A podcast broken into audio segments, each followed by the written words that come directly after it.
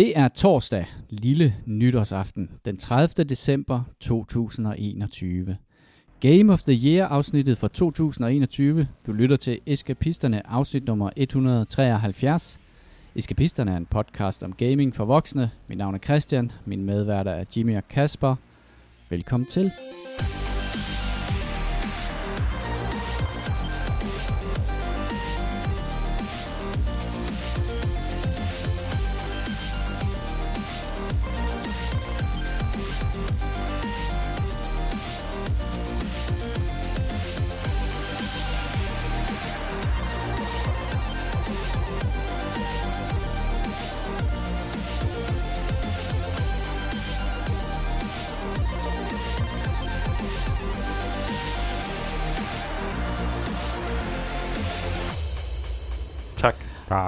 Har lige hele hovedet fuld af vaniljekrans.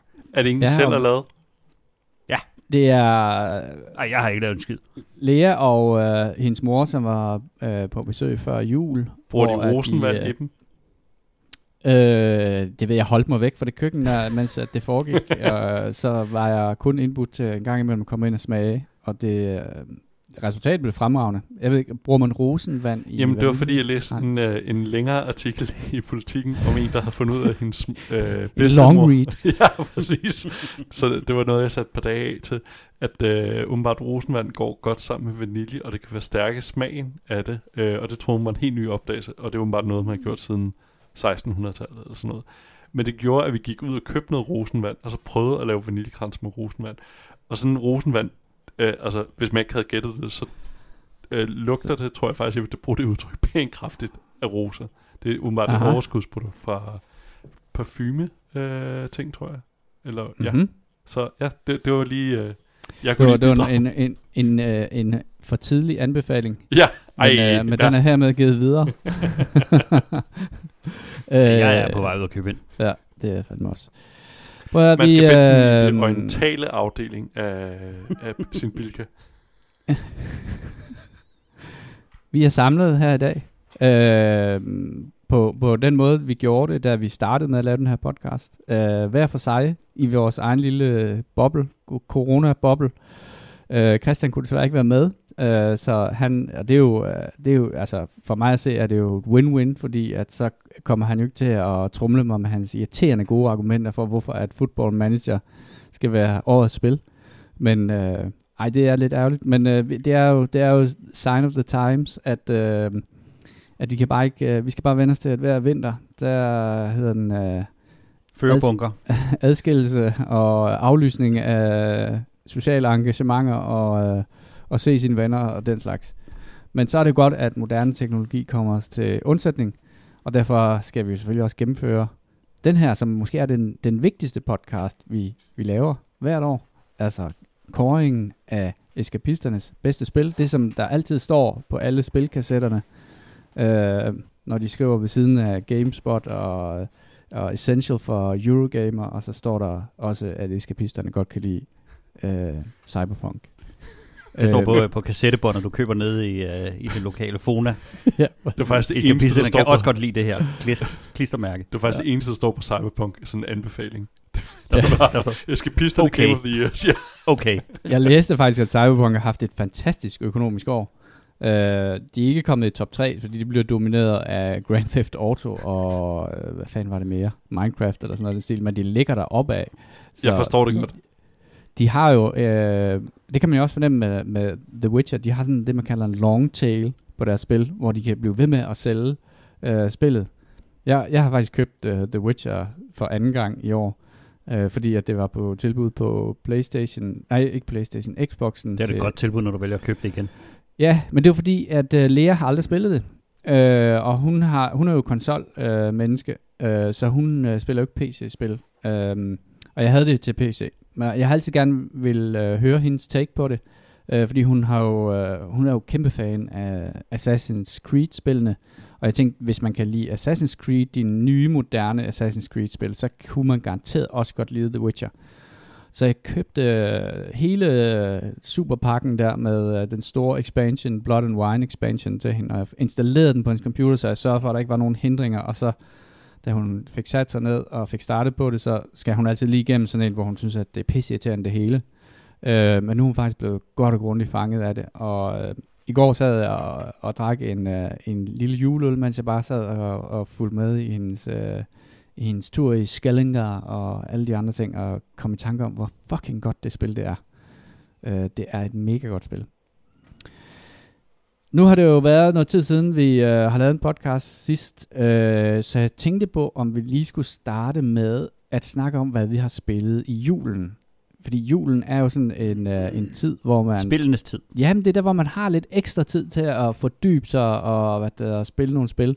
Og jeg ved ikke, om det, øh, det sådan har det i hvert fald været for mig, og det er en af de ting, som jeg, som jeg altid ser frem til omkring julen. Det er, når at alt det der familieræs og sådan noget er overstået, at man så har de her magiske timer, om det så er sent om natten eller tidlig om morgenen, øh, hvor der bare ikke sker noget, og man har tid til at, at virkelig få tændt op for sin øh, steamkirkegård, eller, eller få købt et eller andet på, på tilbud.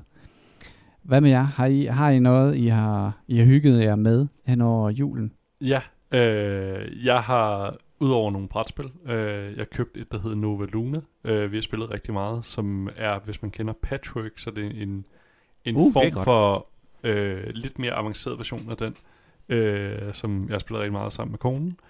Øh, men øh, så har jeg også, hvad kan man sige, fordi at vi havde øh, Game of the Year afsnittet, så tænker jeg, har jeg fået spillet nogle af de helt store, øh, og så kigget rundt, hvad folk ligesom havde nomineret, øh, og, og kastet mig ud i, i dem. Så jeg har både kast, øh, spillet It Takes Two med konen, øh, og så har jeg spillet øh, Inscription.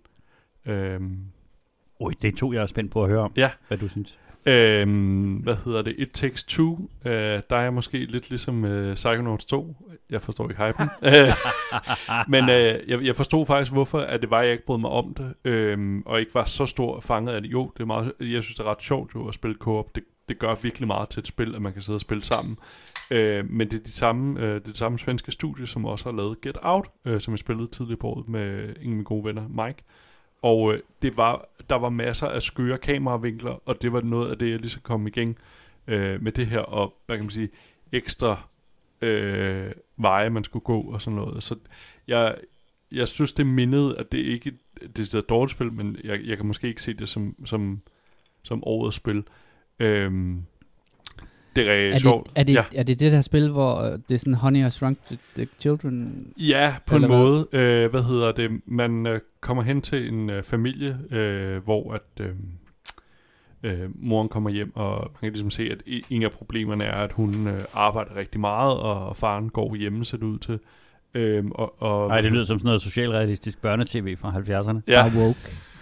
Jamen, det er også moren, der laver, hvad hedder det, der skal fikse støvsugeren. Det, det er ikke faren, der gør det. Så, Så, det er, det er meget, øh, hvad hedder det, svensk på den måde. Fedt. Men øh, det, det kommer sådan relativt hurtigt i gang. Øh, hvad hedder det? Øh, forældrene skal skilles, øh, og det hører datteren, og så har hun, øh, hvad hedder det, to dukker, hvor hun, øh, der ligner faren og moren, og siger sådan, nej, vi bliver bare til, øh, sammen, og så går hun ud i, øh, øh, så fortæller de det, at øh, de skal skilles, og så, går datter, øh, så siger hun, okay, og så går hun så ud i øh, skuret, hvor hun har købt en bog om, hvordan man øh, ligesom find, genfinder kærligheden, og så, så siger hun, øh, den der nu har skrevet bogen, du må hjælpe mig, og så går du to sekunder, så lige pludselig så vågner, hvad hedder det, forældrene op i form af de der dukker og er ude i skuret.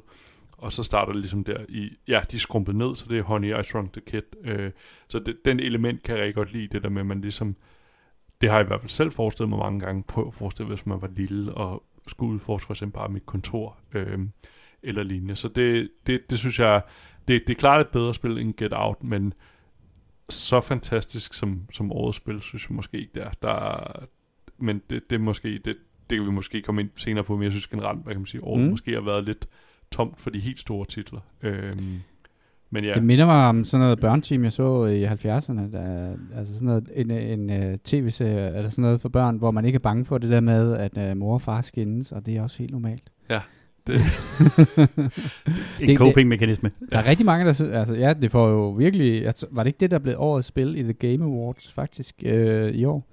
jo, det, Ja, det, det har virkelig blev- fået roser med på vejen. Ja, men ikke for dig, den kredsende Kasper. Præcis. Og hvad så bare med... Det er sådan en slags filter, vi sender, vi sender tingene igennem. Psychonauts, den, den vandt jo også et hav af priser. Men jeg har slet ikke haft lyst til at trykke på det der ikon på, øh, på skrivebordet. Nej, Og spille et gratis spil, jeg kunne ikke, det kunne ikke falde mig ind. der har du også fravendt mig, Kasper. Kasper filteret.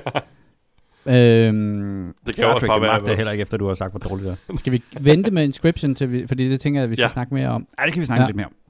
Jimmy, hvad har du øh, kastet over? Jamen, jeg har, øh, jeg har kastet mig over noget, jeg til gengæld kommer til at sætte på øh, årets liste. Jeg har spillet Deathloop. Øhm, jeg var faktisk jeg var lidt bange for at gå i gang med det. Øh, dels fordi det kostede fuld pris på PlayStation Store. Det er jo øh, skræmmende i sig selv. Fy for Men, øh, også for, ja, fy, ja, men også fordi, at øh, jeg, var, øh, jeg havde ikke researchet det godt nok, så jeg var bange for, at det var ligesom Outer Wilds, hvor at man skal øve sig og øve sig og øve sig i at lave et perfekt game loop. Øh, og vi, vi kan snakke lidt mere om det, når vi kommer til det, men det er ikke tilfældet her. Det er ikke timet på nogen som helst måde. Og jeg hader timede spil, fordi så kan jeg ikke turtle eller gemme mig, eller, eller nuse rundt og blive øh, distraheret af alle mulige ting, eller ting, gøre tingene på min egen måde. Men det, øh, det kan Deathloop, der kan de noget, og øh, det har jeg spillet mere eller mindre i døgndrift, siden jeg hentede det, jeg tror det var dagen før lille juleaften. Ja, men jeg kan godt se, at du har haft noget. Du har, det der med, at, øh, øh, når gæsterne er gået, og øh, det er sent om aftenen, når man er helt alene hjemme, og så kan man skænke sig et stort glas vin, og så kan man bare spille. Det er noget, der sker meget sjældent i øh, de voksnes verden. Min bedste julegave, det var, at mine julegæster, de gik kl. 21.30. Uh, Og så kunne jeg øh, tænde Playstation og sende et billede til alle andre tabere af, det, af Deathloop og et glas rødvin. der sad vi stadig og pakkede gaver og, og ventede på rigsalamangen. Øhm, jeg, øh, jeg, jeg, øh, jeg havde også øh, jeg havde sådan en forestilling om, at, øh, at jeg skulle spille rigtig meget RimWorld øh, i, i den her juleferie, så jeg, øh, og, øh, der er to expansions til RimWorld, som jeg aldrig får spillet, som aldrig kommer på tilbud. Og det var ellers det, jeg har haft dem på sådan en watchlist øh, i meget lang tid, for jeg tænkte, i det øjeblik, det kommer på tilbud, så, så køber det. Det var kun hovedspillet, der var på tilbud på, på Steam. Men øh, jeg, bed i, jeg bed i kuglen, som man siger, og så købte jeg øh, den DLC, eller de begge DLC'er, altså, som den ene hedder Royalty, og den anden hedder Ideology, øh, som er meget store udvidelser til det, man kan lave i RimWorld. RimWorld er jo den her mærkelige øh, Dwarf Fortress øh, lignende hvad det hedder, simulator af alting. Øh, og der er det sådan, at i ideology-tingen, der kan man lave sin egen trosretning, øh, som du selv kan stykke sammen. Du kan lave en, øh, en øh, trosretning, der går ud på, at, øh, at øh, jeg, jeg, den, som jeg lavede, var sådan nogle transhumanister, som deres drøm var at udskifte alle deres øh, kropsdele med mekaniske dele. Øh, og, så, øh, og så var de vist nok også øh, kannibaler. Øh, og øh, så er der øh, den expansion, der hedder Royalty, som handler om, at der findes, man, øh, man spiller også sådan en, en koloni af folk, der er styrtet ned med et rumskib på en fremmed planet. Royalty indfører så sådan en slags øh, overlord, eller sådan en, en form for, øh, øh, at der findes andre, hvad det hedder, imperier og sådan nogle ting, som man så kan sucke op til, og som en gang man kommer ned og besøger og bestover sådan noget teknologi til en, hvis man gør nogle forskellige ting. Så det er sådan meget, øh, begge er meget sådan quest cargo cult-agtigt noget. Cargo? Uh, Ja, det de var der, der, i, øh, ja, præcis. ja, det var efter 2. verdenskrig, hvor at, øh, hvad hedder det, der var nogle af de der stammer, der ikke havde set nogen, øh, hvad hedder det, First Contact stammer. Nå, Ja, sådan noget der. Ja, ja. ja, ja, ja det kan Øh, man godt sige, ja. og så begyndte de at tilbede, fordi der var nogle fly, der var styrtet ned, hvor der så var altså, forsyninger i, og så var det ligesom begyndt at tilbede øh, de der fly der. Øh, Ja, fordi så- det en gang imellem regnede et eller andet ned. op ja, ja, præcis. ja. ja, det er ikke meget galt.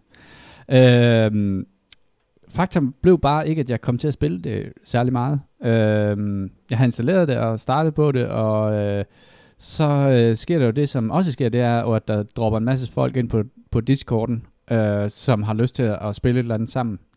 Øh, og der øh, kastede vi os så over Hunt Showdown, øh, som er et spil, som vi har spillet ret meget tidligere, øh, og som vi alle sammen er enige om er et fremragende spil, men som er sådan et spil, der er svært at vende tilbage til, fordi det er så fucking nederdrægtigt svært. Øh, og man, når man dør, så Et af mister verdens bedste ja. ja. og værste spil. Ja, det, der er sådan en øh, bizarre mix af, at man er meget, meget tiltrukket af det, og samtidig vildt frastødt af det, fordi at de nederlag, man oplever i Hunt Showdown, er så bitre, øh, at, at det kan være utrolig svært at blive ved med at samle sig selv op fra gulvet og starte forfra. Det er ligesom livet. Øhm, ja, men ja, Ja, nemlig. Kasper, tak. tak for det. Du, du bidrager til den gode stemning.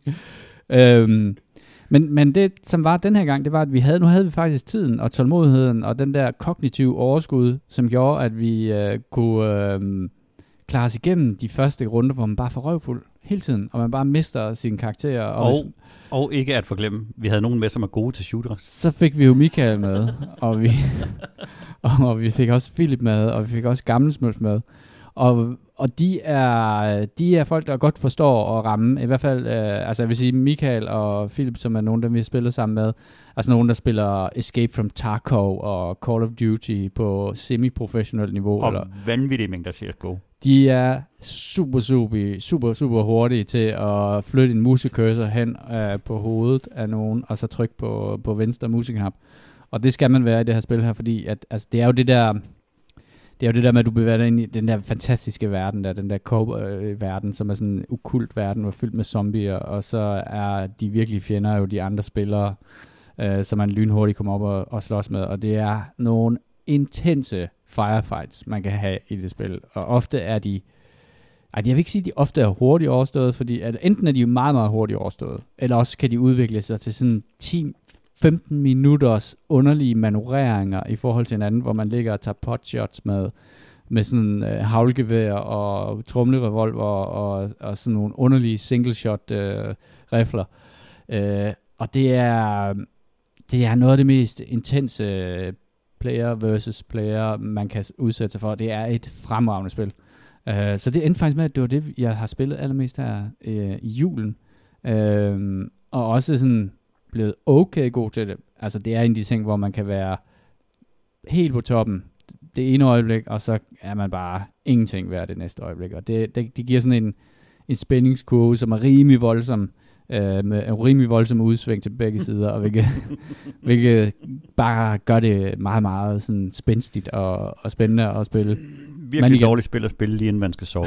Jimmy, du er virkelig, du er helt ødelagt, hver gang vi har Jeg, spillet jeg kan slet ikke, jeg kan ikke have det hver eneste gang. Jeg, jeg skal have det i meget, meget korte, intense perioder, fordi jeg bliver simpelthen så engageret i det spil, og jeg, jeg synes jo, det er helt igennem fantastisk spil, men det er, det er så hårdt for mine nerver, så jeg, er- jeg er lige nødt til at holde en pause, når vi har taget et par runder. Især hvis det er gået godt, så er jeg nødt til at gå fra computeren, Ja. inden jeg Var det derfor, du skulle sende smerten videre til mig omkring med at få mig til at se det der Witcher-afsnit der? Ja, ja, præcis. Ja.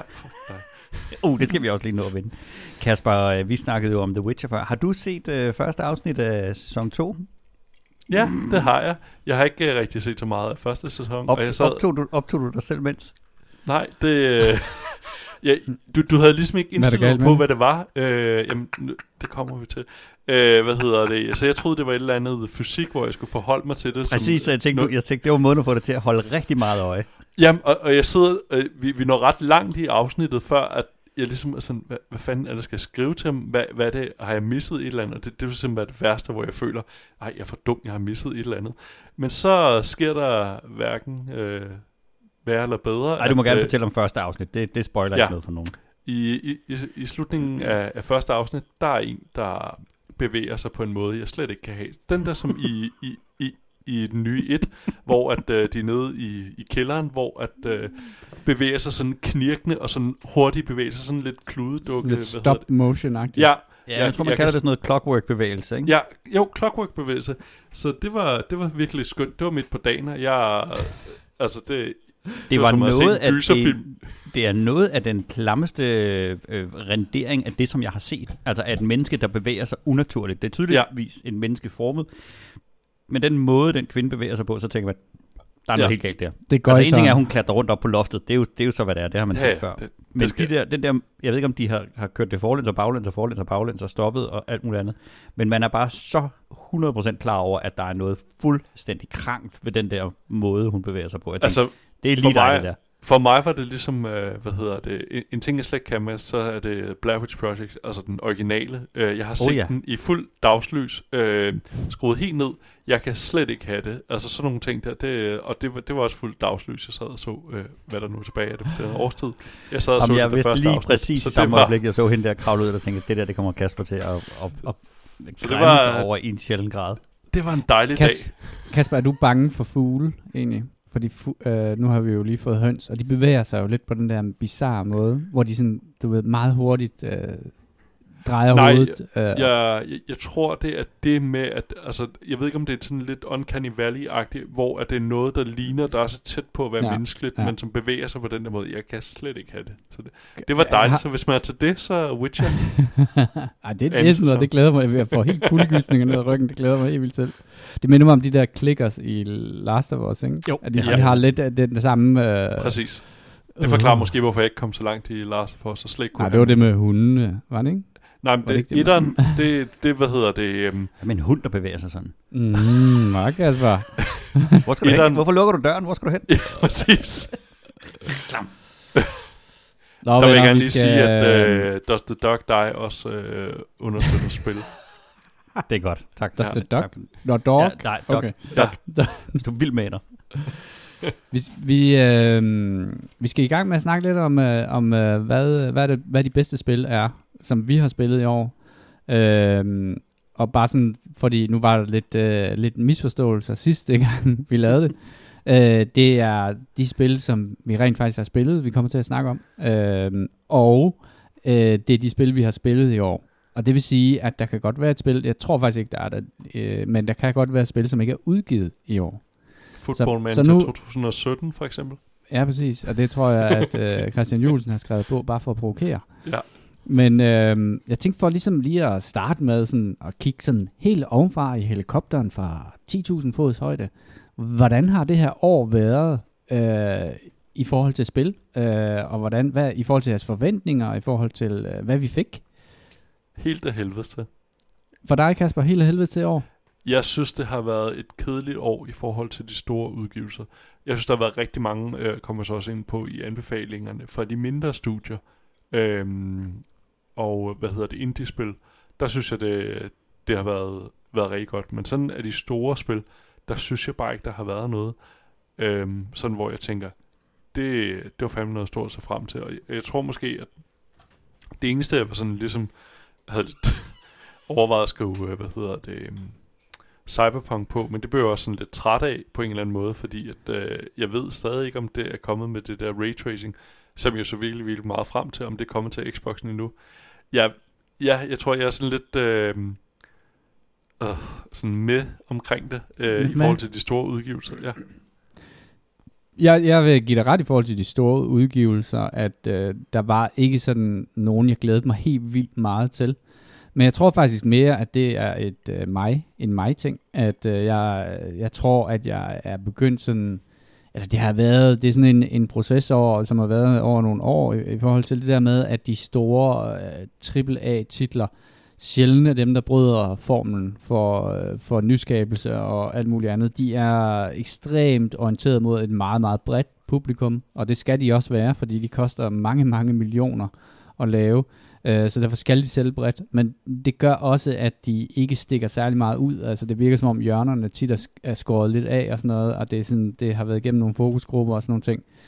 Øh, så jeg, øh, jeg vil sige sådan, ja, med omkring øh, de, de store udgivelser, synes jeg egentlig, at det er rigtigt nok, der var en del af dem, som jeg valgte ikke at købe. Øh, til gengæld synes jeg, at øh, jeg egentlig, når jeg sådan sidder og kigger tilbage på året, og kigger på de spil, som jeg har spillet, så er der alligevel nogle lyspunkter i det. Altså, jeg synes egentlig ikke, at det blev helt så med, som jeg havde troet. Man, man kunne også have frygtet Nå lidt, nej, det, ved, det mener jeg heller ikke. Jeg, jeg var, hvad hedder det, jeg synes stadig, det har været rigtig godt spilår, når jeg også tænker tilbage på det. Jeg synes bare sådan, i forhold til, jeg kunne godt have tænkt mig bare en af de store titler, bare, at der bare havde været et eller andet, hvor jeg havde tænkt, okay, så fik jeg også prøvet den der, men det har til gengæld gjort, at jeg har fået kigget på mange andre ting, som jeg normalt ikke synes, jeg har haft tid til. Mm. Hvad med dig, Jimmy? Hvordan har året været? Jamen året for mig, det har jo været øh, det, det store år af at udgive ufærdige spil. Øhm, og jeg har, jeg har lavet en lille liste, men, men det er kun lige, hvad jeg selv kan, kan huske. Der er garanteret væsentligt flere, men, men jeg synes rigtig mange af de ting, som man har gået og ventet på, er blevet udgivet med utilgivelig store fejl i. Øhm, og det har spil jo ganske lidt råd til nu, når markedet det er så, så mættet, så hvis, medmindre du kan lave en, en øh, CG Projekt Red, og så lade have sådan et long burn på din, på din spil, hvor de bliver ved med at sælge, så er det altså nemt at forsvinde. Og nu kommer der min lille uofficielle liste her, af hvad, bare hvad jeg kunne komme i tanke om. Uh, Back for Blood uh, blev lanceret under stor øh, uh, Juhai som uh, Left 4 Dead uh, 2, men forsvandt næsten øjeblikkeligt fra radaren, på grund af, at det var blevet uh, shippet med en uh, fejl, hvor at der var en alt for hyppig spawn af de specielle zombier, hvilket vil sige, at sværhedsgraden var væsentligt højere, end det var meningen, spillet skulle være. En af de grunde, der også gjorde, at vi bouncede på det, var også, at, at det var rigtig, rigtig svært. Mm. Øh, også at, lige, altså lige, der, lige fra når man starter, var spillet utilgiveligt svært. Mm. Og det var simpelthen ikke øh, meningen. Det kom der selvfølgelig en update til, men, men der gik meget, meget lang tid, inden de, øh, de kom med den. Og det tror jeg kostede rigtig, rigtig meget for det spil, i forhold til at komme ind og blive det nye Left 4 Dead.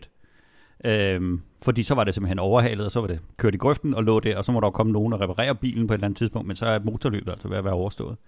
Øh, Battlefield 2042, well, der var det hele galt. Altså det var en standard launch af et, af et Battlefield-spil, øh, inklusiv alle de der afsindige bugs. Øh, men det har man ikke råd til nu. Outriders kom, og det var et øh, multiplayer-spil. Øh, alt handlede om multiplayer i det spil, og det eneste, der ikke virkede, det var multiplayer. Man kunne simpelthen ikke komme til at spille sammen, ja. når man røg af, og, og, og det var bare ikke sjovt alene. Så var der en GTA øh, Trilogy Remastered. Øh, jeg tror, vi skal virkelig langt tilbage i verdenshistorien for at finde noget, der har været værre end den pose skrald, de hældte ud over skrivebordet, da de kom med det. Uh, Returnal, et af mine egne absolute favoritspil, havde en, uh, en fantastisk uh, feature, hvor at hvis din, uh, hvis din PS5 den opdaterede eller uh, gik fra, væk fra suspend mode, så mistede du alt dit fremskridt. Og der kunne du altså blive kastet flere timer tilbage. Øhm, så hvis man forlod sin Playstation, så var det med, med livet som indsats. Øhm, så når du skulle sætte dig ned og spille det, så skulle man vide, at man havde mindst to til tre uforstyrrede timer foran dig. Altså hvor du hverken skulle spise mad, eller der kom ikke nogen, der ringede på, eller, eller noget som helst. Det kunne koste dig det hele. Deathloop har en, øh, en, en bug i sin menu, som også kan gøre, at du på et tidspunkt bare ikke kan trykke baglæns igen. Øh, så ryger dit run. Øh, New World, kæmpestor satsning, også launchet med, med så mange fejl, så at, at de måtte jo simpelthen ud og lave server rollbacks, noget af det mest pinlige, man overhovedet kan gøre i et, øh, i et MMO lukke markedet. Øh, jamen, jeg, jeg ved ikke, hvad de ikke har lavet af, af krumspring efterhånden for at prøve at få det der øh, øh hvad hedder det, øh, brændende bilvrag til at køre igen. Øh, og, og, og det er bare lige, hvad jeg lige kan cykle igennem, at, at virkelig kæmpe store AAA-satsninger, som er kommet ud, men er på en eller anden måde smuttet forbi en quality assessment, som siger, jamen er det her overhovedet spilbart? Mm. Handler det om bare om at få det på markedet og få folk til at kaste penge efter det, fordi nu har de gået og ventet på det, men er det så et produkt, du overhovedet kan bruge til noget, når det så lander? Og det, øh, det håber jeg, øh, at, at, at vi ser en forbedring af, fordi det sætter en virkelig, virkelig ærgerlig præcedens omkring, at når et spil kommer, så skal man lige vente i hvert fald et par måneder, inden du går i gang med at spille det, for ellers så får du ikke den rigtige oplevelse af, hvad spillet er. Man kan sige, at øh, jeg er jo sådan en, der godt kan finde på at kaste penge efter spil, som er i early access. Men det er jo uh, velvidende, at øh, det er i early access, og det står også med store bogstaver og sådan nogle ting. Så der har jeg ligesom forventningsafstemt det. Jeg kan godt se det der, og ja, der kan jo være masser af gode grunde til det. Corona er nok øh, en af de helt store øh, årsager til den der type der, men det er rigtigt nok, det har været sådan en... Øh, det, det har gør, været at man rigtig meget køber ind med, med fuld pris på at være med i betaen. Ja, ja, præcis. Og det, det vil sige, at vi hoppede jo af uh, Back for Blood, uh, selvom at, at det, jeg hører om det nu, er jo, at det er, skulle være fremragende, der skulle være nogle virkelig fede, hvad det hedder, øh, også lidt nye måder at hvad der, spille sådan en firmands op på, som øh, i, i den der Left 4 Dead-genren. Øh, men vi bare aldrig nået det til, fordi så vi videre. Øh, så er der nogle af dem, hvor man kan sige, at vi har holdt lidt mere standhaftigt øh, ved, og, og, blevet, og, og ventet til, at der kom opdateringerne og sådan nogle ting. Og, og også nogle spil, som, jeg, som vi kommer til at snakke om nu her. Øh, men det er rigtig nok, det er en kedelig, øh, det er en kedelig trend, øh, som som vi håber ikke, øh, ikke kommer til at dominere 2022 i hvert fald, men jeg har lidt en fornemmelse af, at vi måske godt kan se, øh, se noget lignende gentagelser. I hvert fald, øh, man kan sige, det har også været et år, hvor der har været utrolig mange delays i, øh, i spiludgivelserne, og selv med de der delays, så er der jo, ikke, så er der jo stadigvæk nogle ting, øh, for det, mange af de spil, som du nævner her, de har jo også været udsat i månedsvis, øh, men alligevel øh, dukker de så op. Øh, jeg tror Halo Infinite er jo nok en af dem, som har været mest øh, udsat, og også en af dem, der måske slipper øh, igennem sådan helskinnet i forhold til, at de rent faktisk tog sig den tid. De tog sig så også et, over et år, tror jeg nok, for det skulle, det skulle have været en launch title til den nye Xbox.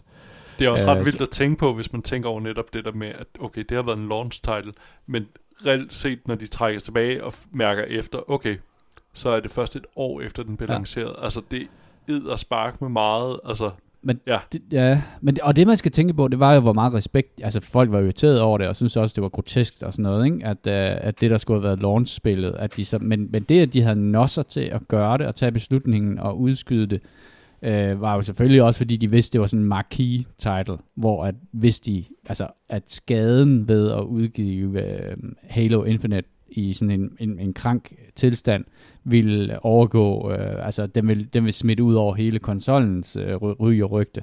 Men det, at de gjorde det, er, er jo sådan en af de ting, som man i dag, du ved, øh, bifalder fra alle mulige sider, og sige sådan, "Ah, det var, det var fandme også godt, de gjorde det, og, og, og nu kom det ud, og er super populært, og alle er glade, og sådan nogle ting. Så, så jeg tror også, man i de der spilfirmaer, der skal tænke sig lidt om, før man bare ligesom skubber det ud, fordi at er et regnskabsår, og nogle investorer, der skal tilfredsstilles. Men jeg ved også godt, det, kan, det tror jeg måske, de er ret ligeglade med, øh, når det handler om, at de er ejet af en pensionskasse, eller hvad det nu ellers kan være, som forventer et vis udbytte.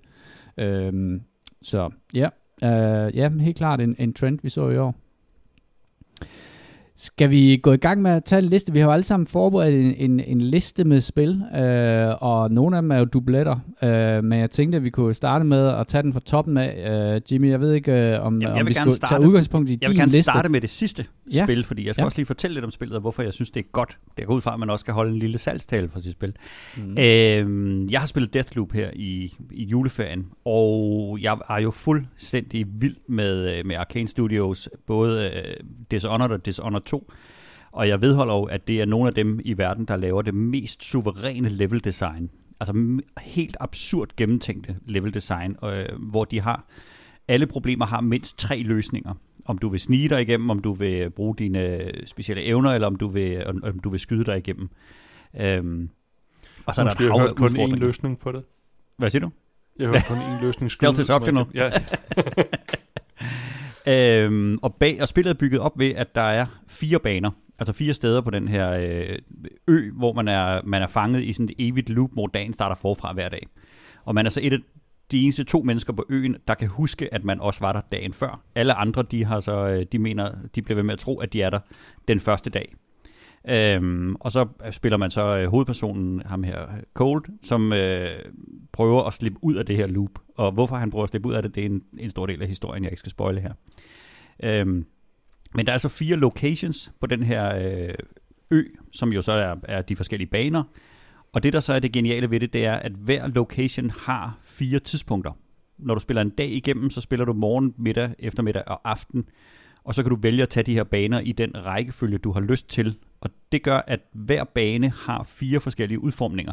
For hvis du tager en bane om morgenen eller en af de andre tidspunkter på dagen, så er den meget, meget forskellig. Der er nogle døre, der er åbne, som er lukket på de andre tidspunkter. Der er nogle fjender, der står forskellige steder, og der er nogle hovedpersoner, som er øh, nogle forskellige steder. Og så skal man ved at spille alle de her igennem så mange gange, som det nu er nødvendigt, finde ud af, hvordan man laver det perfekte run. Men det perfekte run er ikke, at du skal løbe rundt og gøre alting helt perfekt, og ikke må spille et sekund eller noget som helst. Man skal finde ud af, hvad er det, der gør, at du kan gennemføre banen uden problemer. For der er et trick til alle problemerne. Hele øh, det, man skal, det er, at man skal dræbe syv, øh, de der visionaries hedder de, som er sådan nogle, øh, dem, der har de der superevner. Der skal du slå syv ihjel i løbet af en dag. Og når du starter ud, jamen, så er der ingen af dem, der er placeret det samme sted. Så det kan ikke lade sig gøre på den første dag at få ramt på dem alle sammen, fordi at de er aldrig nogensinde samlet. Det er sådan en, øh, en, en sikkerhedsforanstaltning, de, er, de har, fordi hvis de der syv visionaries bliver dræbt, så slutter loopet. Så derfor så er de instrueret i, at de må ikke kunne færdes sammen og sådan noget. Så skal man gå rundt og lave nogle ændringer, man skal finde nogle koder, så man kan åbne nogle døre. Og der er en, nogle forskellige ting, man kan lave som persistente ændringer i den her verden, ved for eksempel at ændre på et eller andet om morgenen, jamen så ved du, okay, men hvis man gør det, så ham der, han går et andet sted hen om aftenen. Og hvis du ligesom begynder at regne ud, hvad det er, man skal, så til sidst så er man lige ved at kunne lave det der run. Jeg tror, jeg kan gøre det næste gang, jeg laver et uh, run. Jeg skulle have lavet det går aftes, men jeg glemte at trykke på en knap. Og så, det er så dumt. Men, øh, men så, så kan man i princippet spille en dag igennem, og uden at skulle udsætte sig selv for alle mulige farlige situationer, der kan gå galt, og du kan miste dit loop, så burde man sådan kunne, kunne valse igennem og lige trykke på en knap og lige skubbe til et eller andet, og lige øh, kigge ind ad et vindue, og så på den måde få gennemført alt det her, når du har lavet det langt, altså når du har haft Groundhog Day nok, til at du kan dagen udenad. Øhm, og den måde, de har lavet det med, at man skal spille en bane på fire tidspunkter for at finde clues til, hvordan man flytter de her rundt i tid og sted, er mesterligt udført. Altså det er suverænt spilmagi, de har, øh, de har bygget det her. Og hvis man er til snigespil eller til shooterspil, så er det her helt fantastisk. Og man starter, også, man starter ud med ikke at have noget som helst, og så opdager man en proces, hvor man ligesom kan gøre de her våben persistente og få lov til at få dem med i næste loop. Øh, samtidig man får sådan nogle evner, der også var, øh, var set meget i Dishonored øh, og Dishonored 2. Det der med, at man kan koble fjender sammen, sådan, så hvis du skyder en i hovedet, så rammer du dem alle sammen, eller man kan teleportere, eller flyve, eller øh, kaste med folk med telekinese, eller sådan nogle ting. Og man ender med at blive virkelig, virkelig powerful. Så nogle af de ting, der var meget, meget skræmmende og udfordrende i starten, er sådan noget, du bare øh, vælter igennem. Og det giver sådan en eller anden, øh, hvad hedder den der Tom Cruise-film, hvor han øver sig i dagen. Nå ja, øh, Rinse, Repeat, Die, hvad Ja, var ja, det præcis. Day of Tomorrow, eller sådan Ja. noget. Ja. Og, og så Groundhog Day. Øh, og så er der to hovedpersoner i den. Øh, ham her Cole, og så en, der hedder Juliana. Og det, som de så har gjort, det er, at øh, på vilkårlige tidspunkter, der kan der komme en anden hunter ind i dit spil, og ligesom være begynde at jage dig, så låser hun øh, med sådan en, sætter en dims op, låser øh, banen, så Edge du of kan, Tomorrow hed den. Edge of. Tomorrow, yes, yes, yes. låser hun banen, så du kan komme ud. Og det man så kan åbne op for, det er, at der er andre spillere, der kan overtage den her, sådan så du ikke spiller mod en AI, men du spiller mod en anden spiller, der er inde og jager dig. Øh, jeg har prøvet et par gange at være hende her, Juliana, og det er drøn sjovt. Altså hoppe ind i banen, og lige pludselig så er alle monstre, der er derinde, alle mines, alting, de er jo med dig. Så du kan løbe rundt alle steder fuldstændig frit. Og det du skal, det er, at du skal jagte det der stakkels menneske, der prøver rent faktisk at gennemføre en mission derinde. Og det kan være, at han er i gang med en stealth-mission. Og du så bare skal løbe rundt og, og larme helt vildt for at ødelægge det for ham. Øh, det er, en, det er et, et, et fantastisk upshift af, af spillet. Altså det har så mange elementer, der er, der er virkelig godt lavet. Og det er bundsolidt. Hvis du skal snakke lidt om, hvor højt det vil ligge på din liste, øh, hvad taler vi så om her? Fordi det er jo, du er jo den eneste af os, der har spillet det indtil Det videre. er en top 3 for mig. Det er en top 3 for dig. Så hvis du nu tager løfter den over i øh, en af dem, som øh, du i hvert Ja, fald den øh, er tror på på, min, rigtig øh, meget. Den er på min absolute favoritliste. Og det er jeg noget har det kun er- spillet det i fire dage, skal jeg lige sige. Men, Ja, ja, det men står skarpt i Du har hukommelsen. sat mig også spillet det. Men hvordan, øh, det er noget, det også er på tilbud lige nu, ikke? Det er halv pris i Playstation-shoppen. Jo. Det var det i hvert fald lige før. Oh. Det er jo et af de spil, som jo med overvejende sandsynlighed kommer på Game Pass. Øh, fordi det var et spil, som øh, det er Bethesda, ikke også, der har lavet det, og Yes. Bethesda er blevet købt af Microsoft. Øh, dog underforstået, at de aftaler, de allerede havde, og en af de aftaler var, at, øh, at de skulle lave Deathloop til øh, PlayStation. Øh, og det skulle være et exclusive. Og når man snakker om exclusive, så snakker man om exclusive i en tidsperiode. Så jeg er ret sikker på, at det også er et af dem, der kommer til. Men 50 procent, så begynder man at nærme sig noget, hvor man kan sige, det, det, det kan man måske godt øh, overveje, øh, i stedet for at vente et år, eller hvor lang tid det nu øh, kan tage, øh, før det kommer på Game Pass. Du sælger det meget godt, øh, Jimmy, det må jeg sige. alt, hvad jeg kan. Øh, Ja, Jeg, PC, jo. jeg sidder med fingeren over Add to Cart ind på Steam. der har været mange Men- af de her loop-spil, ikke? Jo. Øh, I år, altså Time 12 Loop, Minutes øh, også. ja, og um, Loop Hero, og der, der, er- der er et par stykker mere, som jeg jeg kan Returnal. huske. Returnal, ja, selvfølgelig. Og øh, Returnal, Jimmy, det er jo også Det er jo et mig igen jo. Så er det dig igen. er Eller skal Loop. vi tage et for mig? Jeg har taget for dig. Okay. Øh, jamen, ved du, jo, så tager jeg lige sådan let vægter her, som jeg ikke, øh, ikke er... Jeg vil bare lige give den et honorable mention, fordi at, øh, at det, det er ikke et spil, som jeg, jeg synes, der er i min top 3, min personlige top 3, men det var et af de spil, som jeg faktisk har spillet ret meget. Øh, World War C er et forholdsvis gammelt spil, øh, men i år kom de med en expansion, som hedder Aftermath. Øh, og det, som der nok er mest tydeligt ved den, udover at der selvfølgelig er nogle nye baner og sådan nogle ting, øh, det er, at øh, man også skal spille det i, sådan, øh, i first person øh, shooter, og det, og det gør faktisk rigtig meget øh, for spillet. Øh, normalt er det sådan en øh, firmands tredjepersons øh, co-op spil, øh, men jeg ved også, at der er nogen, som bare ikke kan lide tredje person. Øh, men så den der mulighed, man har for at flexe imellem first person og hvad der er third person, gør faktisk ret meget ved det. Og det har altid været et, et, et grundgedin godt spil, øh, som er gået meget under radaren, øh, synes jeg. Øh, Øh, men det, som jeg tænkte, at øh, det er, det, lige nu er det faktisk et bedre spil end, end Back for Blood. Og nu snakkede vi om Back for Blood også øh, skød sig selv lidt i foden, da det kom og sådan nogle ting. Øhm, men Back for Blood, kan man sige, deres nyskabelse er jo det der kartsystem, hvor du, hvor du skal, hvor du, kan, hvor du får trukket nogle kort og sådan nogle ting, og det kan godt være, at det er sjovt, når man kommer dybt ind i det, men jeg, jeg har det bare sådan med de der kort, øh, som jeg synes efterhånden bliver mast ind i alle mulige genrer, at øh, der er tid og sted. Øh, jeg ved godt, der er et andet øh, kortspil, som, øh, som, øh, som måske modbeviser den tese, men jeg synes nogle gange, at øh, altså, når man er sådan en som mig, så jeg bryder mig ikke særlig meget om, om deck games. Øh, egentlig, og jeg synes, at det var sådan en underlig attached ting. Så synes jeg, at det er mere sådan, nå okay, nu kan man spille first person i det her ret øh, habile zombiespil. spil Øhm, jamen, deckbuilding i et first-person shooter virker også som en... Øh, ah, det er søgt, er det ikke? Jo, jo, præcis. Jeg synes, det er lidt søgt. Og det er sådan den der med, øh, vi bliver nødt til at finde på et eller andet, som øh, skal adskilles fra, fra mængden. Fordi der er ved Gud mange af de, de, den her type spil, og endnu flere af dem øh, indeholder zombier af en eller anden afart. Øh, man kan sige World War C, øh, ligesom filmen World War C, så er det jo den her med, at zombierne kravler rundt oven på hinanden og bygger sådan nogle tårne af sig selv øh, øh, som er, det er mega gøjseren, øh, og, øh, og det er det også i, i det spil. Og, øh, og det, det synes jeg faktisk, de gør rigtig godt. Så, og det er sådan et spil, hvor man, ja, det er forholdsvis billigt, og hvad hedder det, du kan få en, en, nogle fede aftener, hvis du har nogle venner, du kan, vil spille det med. Uh, igen, uh, nok ikke et af dem, som jeg vil sige rører på min top 3, men, uh, men det er dem, som jeg bare lige vil nævne. Uh, det er et godt spil. Et af, en af de gode uh, spiloplevelser, jeg har haft i år. Kasper, vil du øh, hive en frem for posen? Ja, øh, apropos øh, AAA-udgivelser, øh, som faktisk var succesfuld og uden de, de, de store problemer. Øh, og så et spil, øh, jeg, jeg knus elsker.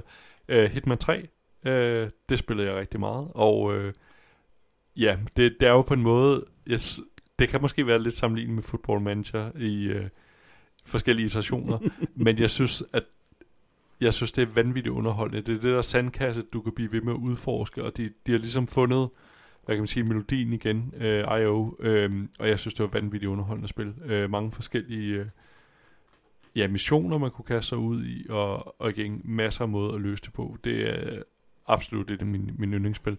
Der er jo nok ikke så meget nyt at sige om det, noget re- revolutionært. Det kunne lige så godt have heddet Hitman øh, 1 med, øh, og så tredje øh, Year 3, øh, men jeg er vanvittigt underholdt af, af, af Hitman-spillene. Øh, ja. Og så... Øh, altså, der er sikkert en eller anden form for progression i det, som man, som man kan se, hvis man er connoisseur inden for det, men, men det virker som om, at de, de laver det samme spil bedre og bedre og bedre.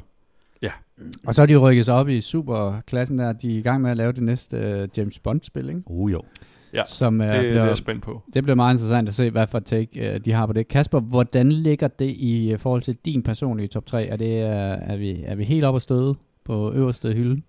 Er vi, uh, vi er i hvert fald op, nok op i ja, top 3'eren måske, altså fordi, at, ja, det, jeg, tror, jeg tror, vi er deroppe af, men uh, jeg, jeg har jo også nogle, nogle andre titler. øh, men øh, mm. det, det er jo måske også bare et udtryk for, at der, jeg synes på, på AA-markedet, er der bare ikke sket særlig meget i år, og netop, altså, øh, jeg blev sad, sad på lidt uh, trist der, hvor Jimmys gennemgang af mængden af, af hvad hedder det, failed AAA-spil, er jo helt vildt, og er sådan lidt, ja, på en måde arrogant over for spillerne, ikke også? Altså, hvor at, hvad, altså, hvad fanden tror I, I kan slippe afsted med efterhånden, ikke også? Og der, der kan der må, måske være, være nye vinde, der blæser, altså netop ved, at øh, Microsoft ligesom sagde, om vi, vi udgiver ikke øh, Halo Infinite, før at det er færdigt, som så var et år senere.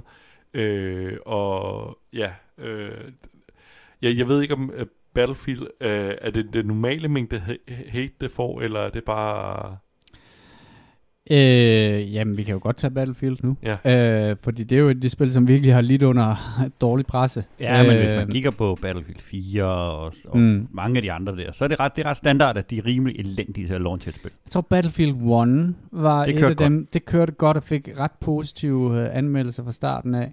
Øh, men øh, femmeren øh, i anden verdenskrigsspillet var, var jo den der Not My Battlefield skandale, og, øh, eller det var det ikke en skandale, men der var nogen, der var sure der.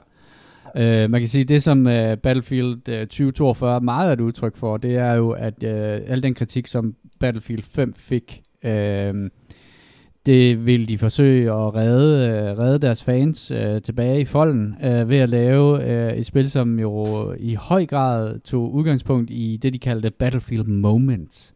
De der øjeblikke, som strækker sig tilbage, egentlig helt tilbage til spil, Battlefield 1942, hvor folk øh, fløj rundt på en øh, B-17 bombefly, mens de stod ude på vingerne af den, øh, og fordi de har fundet ud af, at det var en nem måde ligesom at paratroope folk ned over det. Altså alle de ting der, som øh, med C4 på Jeeps og sådan nogle ting, tossede, tossede tosserier, og ligesom lave en sandkasse, hvor, at, øh, hvor man kunne lave de her tosserier.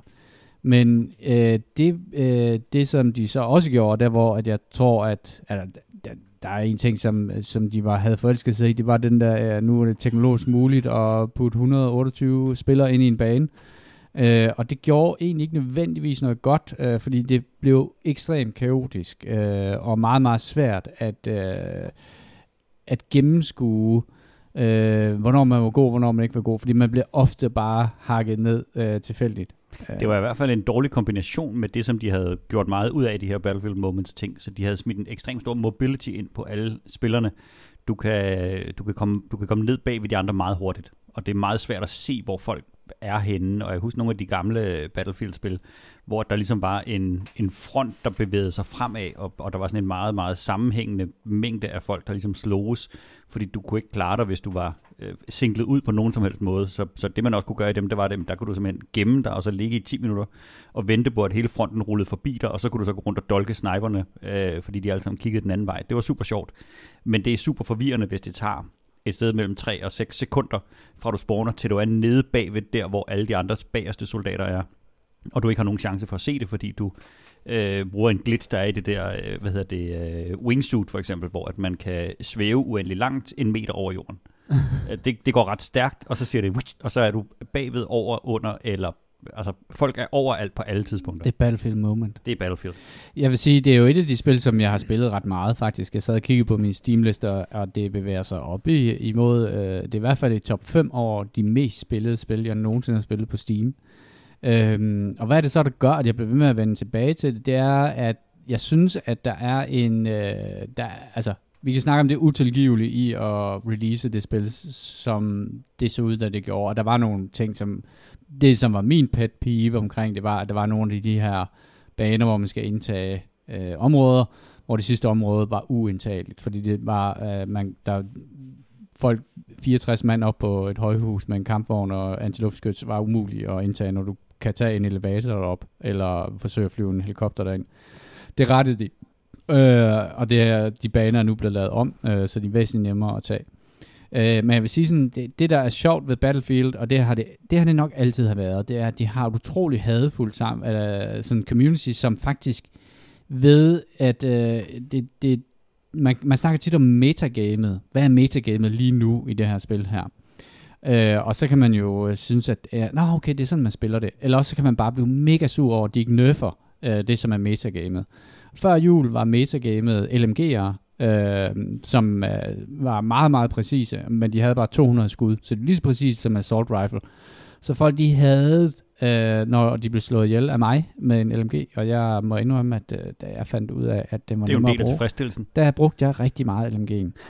øhm, og i dag øh, så havde jeg spillet det, og så nu havde folk ligesom glemt øh, det der med LMG'erne. Jeg ved faktisk ikke, om de blev nerfed, eller om, om de bare har fundet noget nyt at være sammen om at have.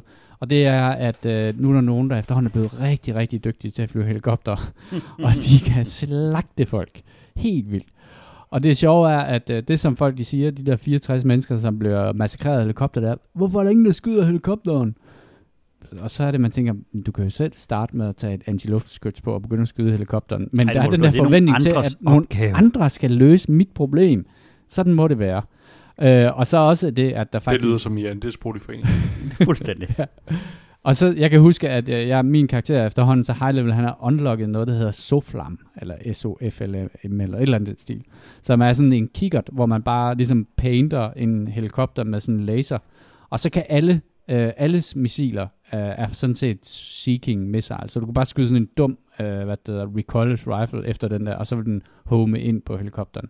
Og det forsøgte jeg flere gange at gøre opmærksom på, at de skulle skyde os i helikopter, når jeg lightede dem op med den her sofla. Men det var der ingen, der gad, fordi de var mere optaget af at sidde og hade over, at helikopterne burde nerfes. og på en eller anden bizarre måde giver det sådan et form for sammenhold.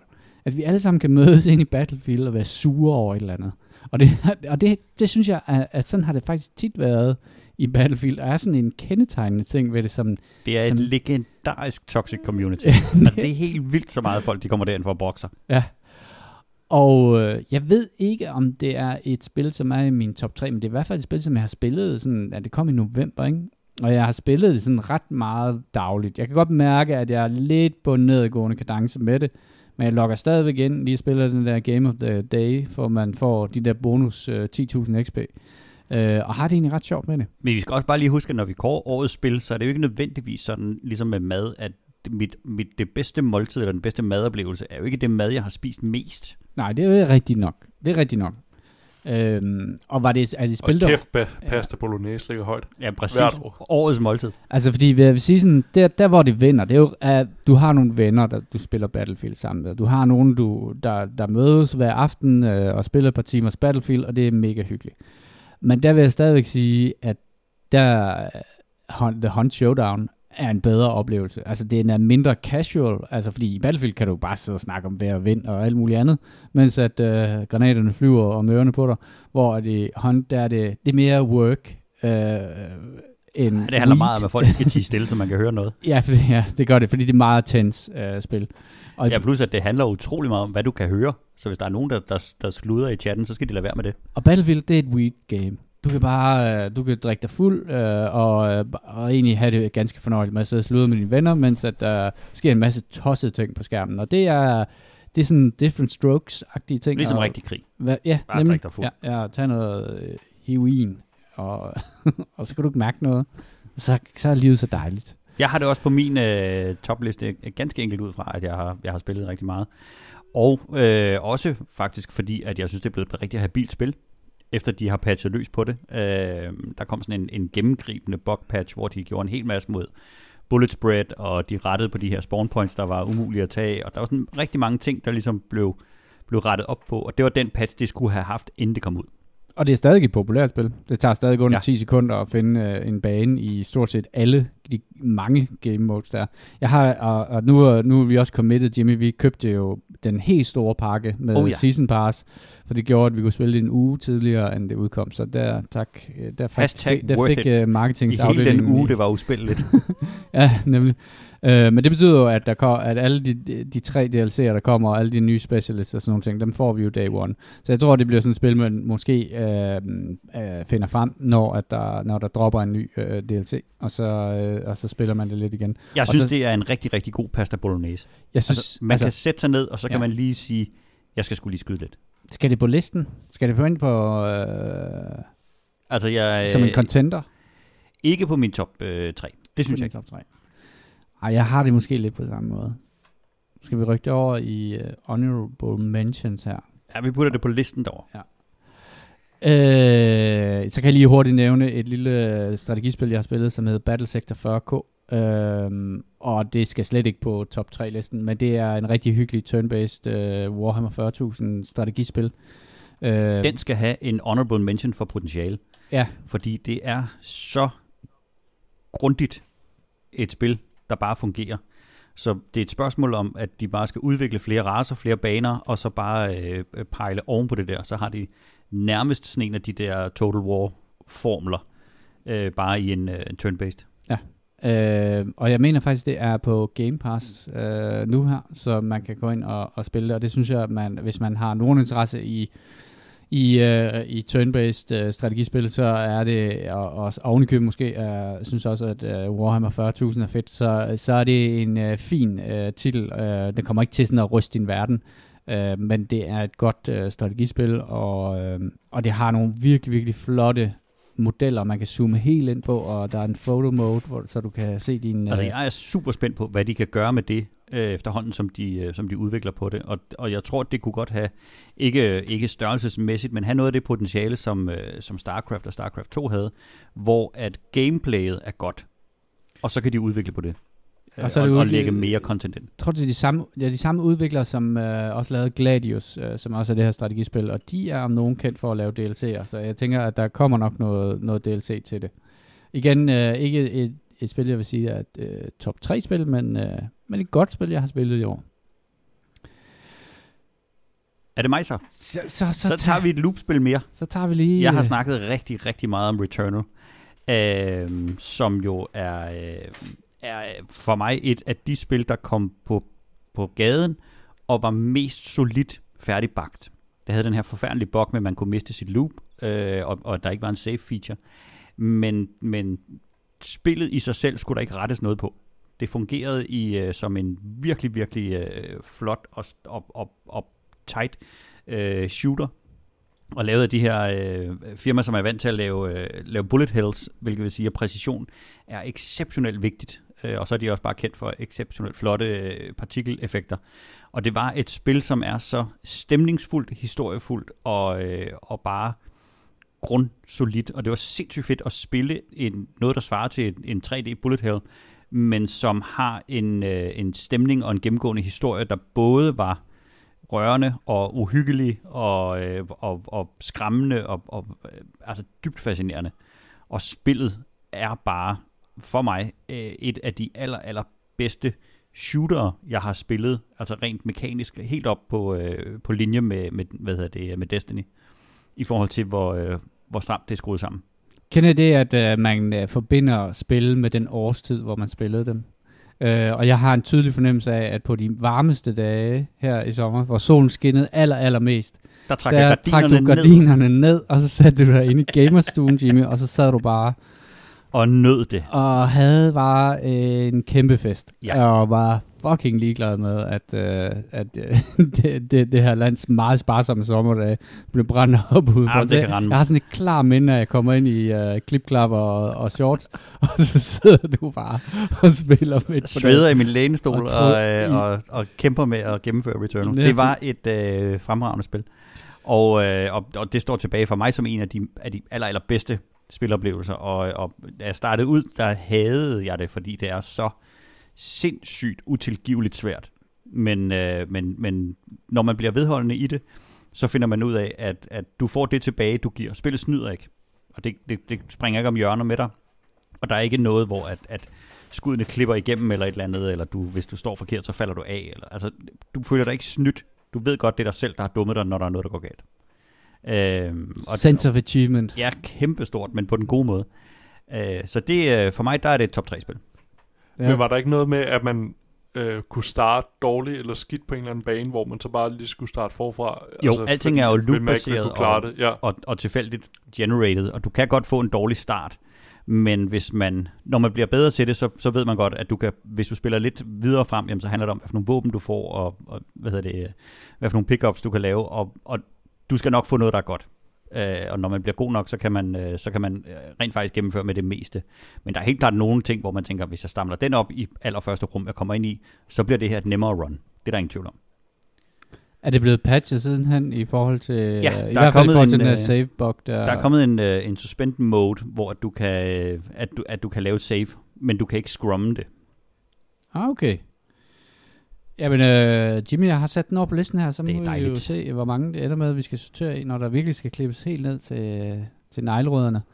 Øh, skal vi snakke om Valheim? Øh, Valheim, øh, som jo kom meget tidligt på året, øh, og jeg var faktisk lidt ej, jeg var faktisk ikke i tvivl om, at det var et januarspil, fordi at det var helt klart det spil, vi spillede aller, allermest i starten af det her år. Øh, den her um, indie game survivor vikinge simulator, som jo øh, greb os, øh, og vi spillede det meget intenst i øh, et par måneder. Øh, og så havde vi øh, mere eller mindre gennemført alt, hvad der kunne gennemføres i spillet. Jeg tror, vi mangler stadig den sidste boss i spillet. Men grunden til, at vi holdt op med at spille det, var jo også, at, øh, at det er et early access spil, og der er stadig nogle zoner i spillet, som ikke er populated. Øh, men det, er, men det, det gjorde jo øh, egentlig ikke noget. Altså indtil vi selvfølgelig øh, ikke rigtig havde mere at udforske det spil. Men jeg vil sige, at det er jo det er jo et af mine absolute yndlingsspil, øh, jeg har spillet i år. Og hvad det, man kan sige, mm, der er jo mange af de her survival sims, man kan spille sammen og bygge og sådan nogle ting. Øh, men der er få, øh, der gør det med så meget, eller hvis der er nogen, øh, der gør det med så meget atmosfære, som Valheim gør. Øh, det eneste spil, jeg lige sådan kan komme i tanke om, det er The Forest, som også, men det er sådan en, en helt anden type atmosfære. Øh, men, men det, som det virkelig, virkelig vinder øh, i, min, i min bog, det er den der um, naturgengivelse, som de har. Det er jo ikke et spil, som har fotorealistisk grafik, det har faktisk ret lav poly count, men de, kan, de har et eminent lydarbejde i det. Og, øh, og, øh, og jeg tror måske også, at det er noget, der tiltaler os, øh, det er jo et svensk spil, altså os, der bor øh, steder, hvor der er skove og, og, og sådan nogle ting, de har ramt øh, de her skove, den her dybe, dybe stemning inde i de her skove her, på en måde, som bare rører et eller andet dybt, dybt ind i mig. Altså, øh, ja, det er så, det er måske det mest atmosfæriske spil, jeg nogensinde har spillet, og det, det gør, at det altid er sjovt at udforske. Det er jo procedurally generated, øh, Øh, så du kan altid få en ny skov, øh, og, og de der øh, oplevelser og minder, jeg har om at rende rundt ind i The Black Forest, både da det var farligt, men også da man havde fået tilraget sig nok udstyr til, at det ikke var så farligt mere. Og de der ekspeditioner, vi tog ud på, øh, kan jo stadigvæk huske meget, meget tydeligt, hvordan vi, øh, alle de øh, ting, vi blev udsat for, og hvordan vi overvandt dem og kom videre og fik bygget en båd og fik sejlet over på den anden side af en bred og fik lavet en lille hurtig base, så vi kunne overleve natten over, er sådan nogle helt fantastiske ting, som, øh, som er, står utrolig tydeligt øh, i min hukommelse. Øh, Kasper, jeg havde, jeg havde jo et kort forsøg på for dig ind i Valheim, og der tror jeg måske, vi startede lidt forkert, fordi at, øh, jeg prøvede at, at lære dig, hvordan man lavede jern, tror jeg det var. og det, som er en, en, en forholdsvis langvarig proces, som ikke er automatiseret. Og, der, og som var, var en vigtig ting, øh, og det, du, du er en vigtig brik, Kasper, når du gør det. og det har ikke noget bedre, end at blive betegnet som en brik. Nej. øhm, jeg er, hvad hedder det, det er fordi, jeg bare ikke er så meget til den genre, hvor at, altså netop som jeg sagde, det, med, det føles som arbejde for mig. Øh, og det er jo sådan nogle ting, der hvad man siger, har været årsagen til, at jeg har valgt den vej øh, i, i forhold til mit arbejde, at det er noget af det, der piger mig, det der med, at jeg kan automatisere processer. Øh, så jeg tror, det føltes virkelig som, at øh, jeg skulle på arbejde, men jeg kunne ikke lave mit arbejde. Øh, så det, jeg, jeg tror, det var det, der bed i øh, i mig omkring det. Men jeg kan ikke lade være med, på samme måde som jeg er fascineret af Minecraft, øh, at være, øh, at jeg synes, at jeg kan ikke forstå, hvis det ikke bliver årets spil øh, øh, hos os, fordi så meget tid I brugt øh, Kæmpe med det, og spoiler meget, der. Hvor under, ja, og hvor underholdt I var, øh, var med det, øh, så, så synes jeg, at det på alle måder kvalificerer sig, selvom at jeg ikke er... Og det, det er jo det, at jeg, jeg ved godt... Øh, altså, nu har jeg selvfølgelig fået... Øh, hvad hedder det?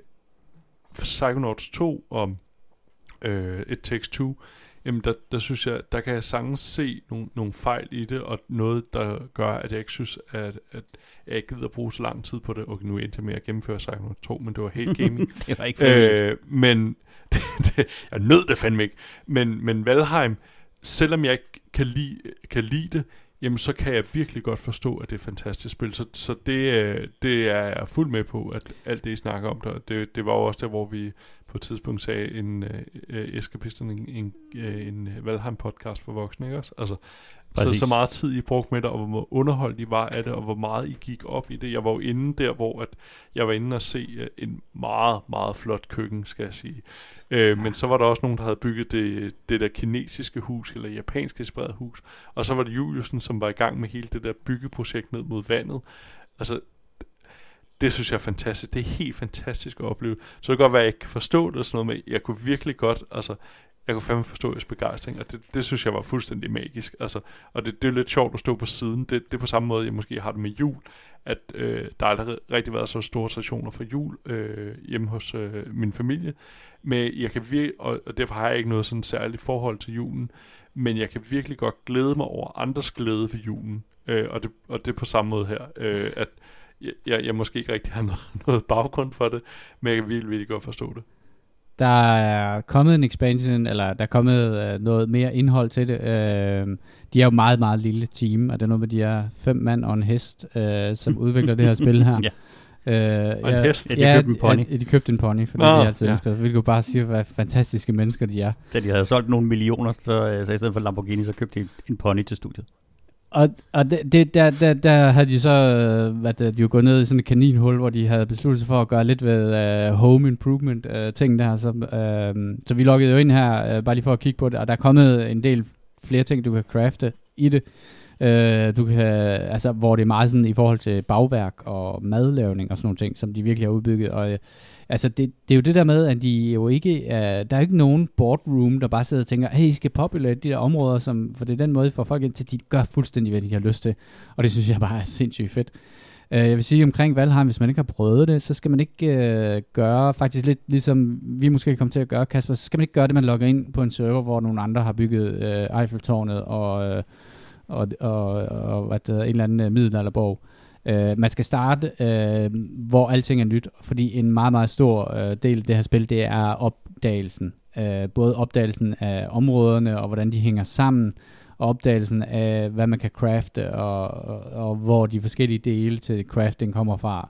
Altså bare det, da vi fandt, den måde, man får jern i det her spil, er virkelig, virkelig sjov og spændende, og kræver, at, øh, at du kommer et godt stykke ind i spillet, før du begynder at se de der ting der. Og, og, og det er ikke et traditionelt spil på den måde. Altså, der er nogle overraskelser i det, men du kan ikke regne ud mange af de ting der. Det kan du ikke regne ud. Dem skal du simpelthen arbejde dig frem til, og det er der, hvor en, en stor del af oplevelsen ligger i det her spil her.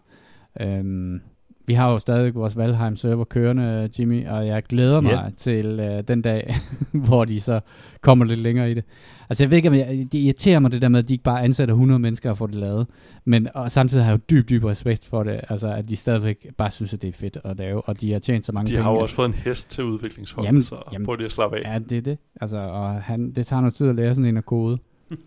øhm, nå, men jeg, øh, jeg flytter det her over på top 3, øh, for det, at, øh, det tror jeg, det er der, det hører til. Øhm, Ja, det må du gerne.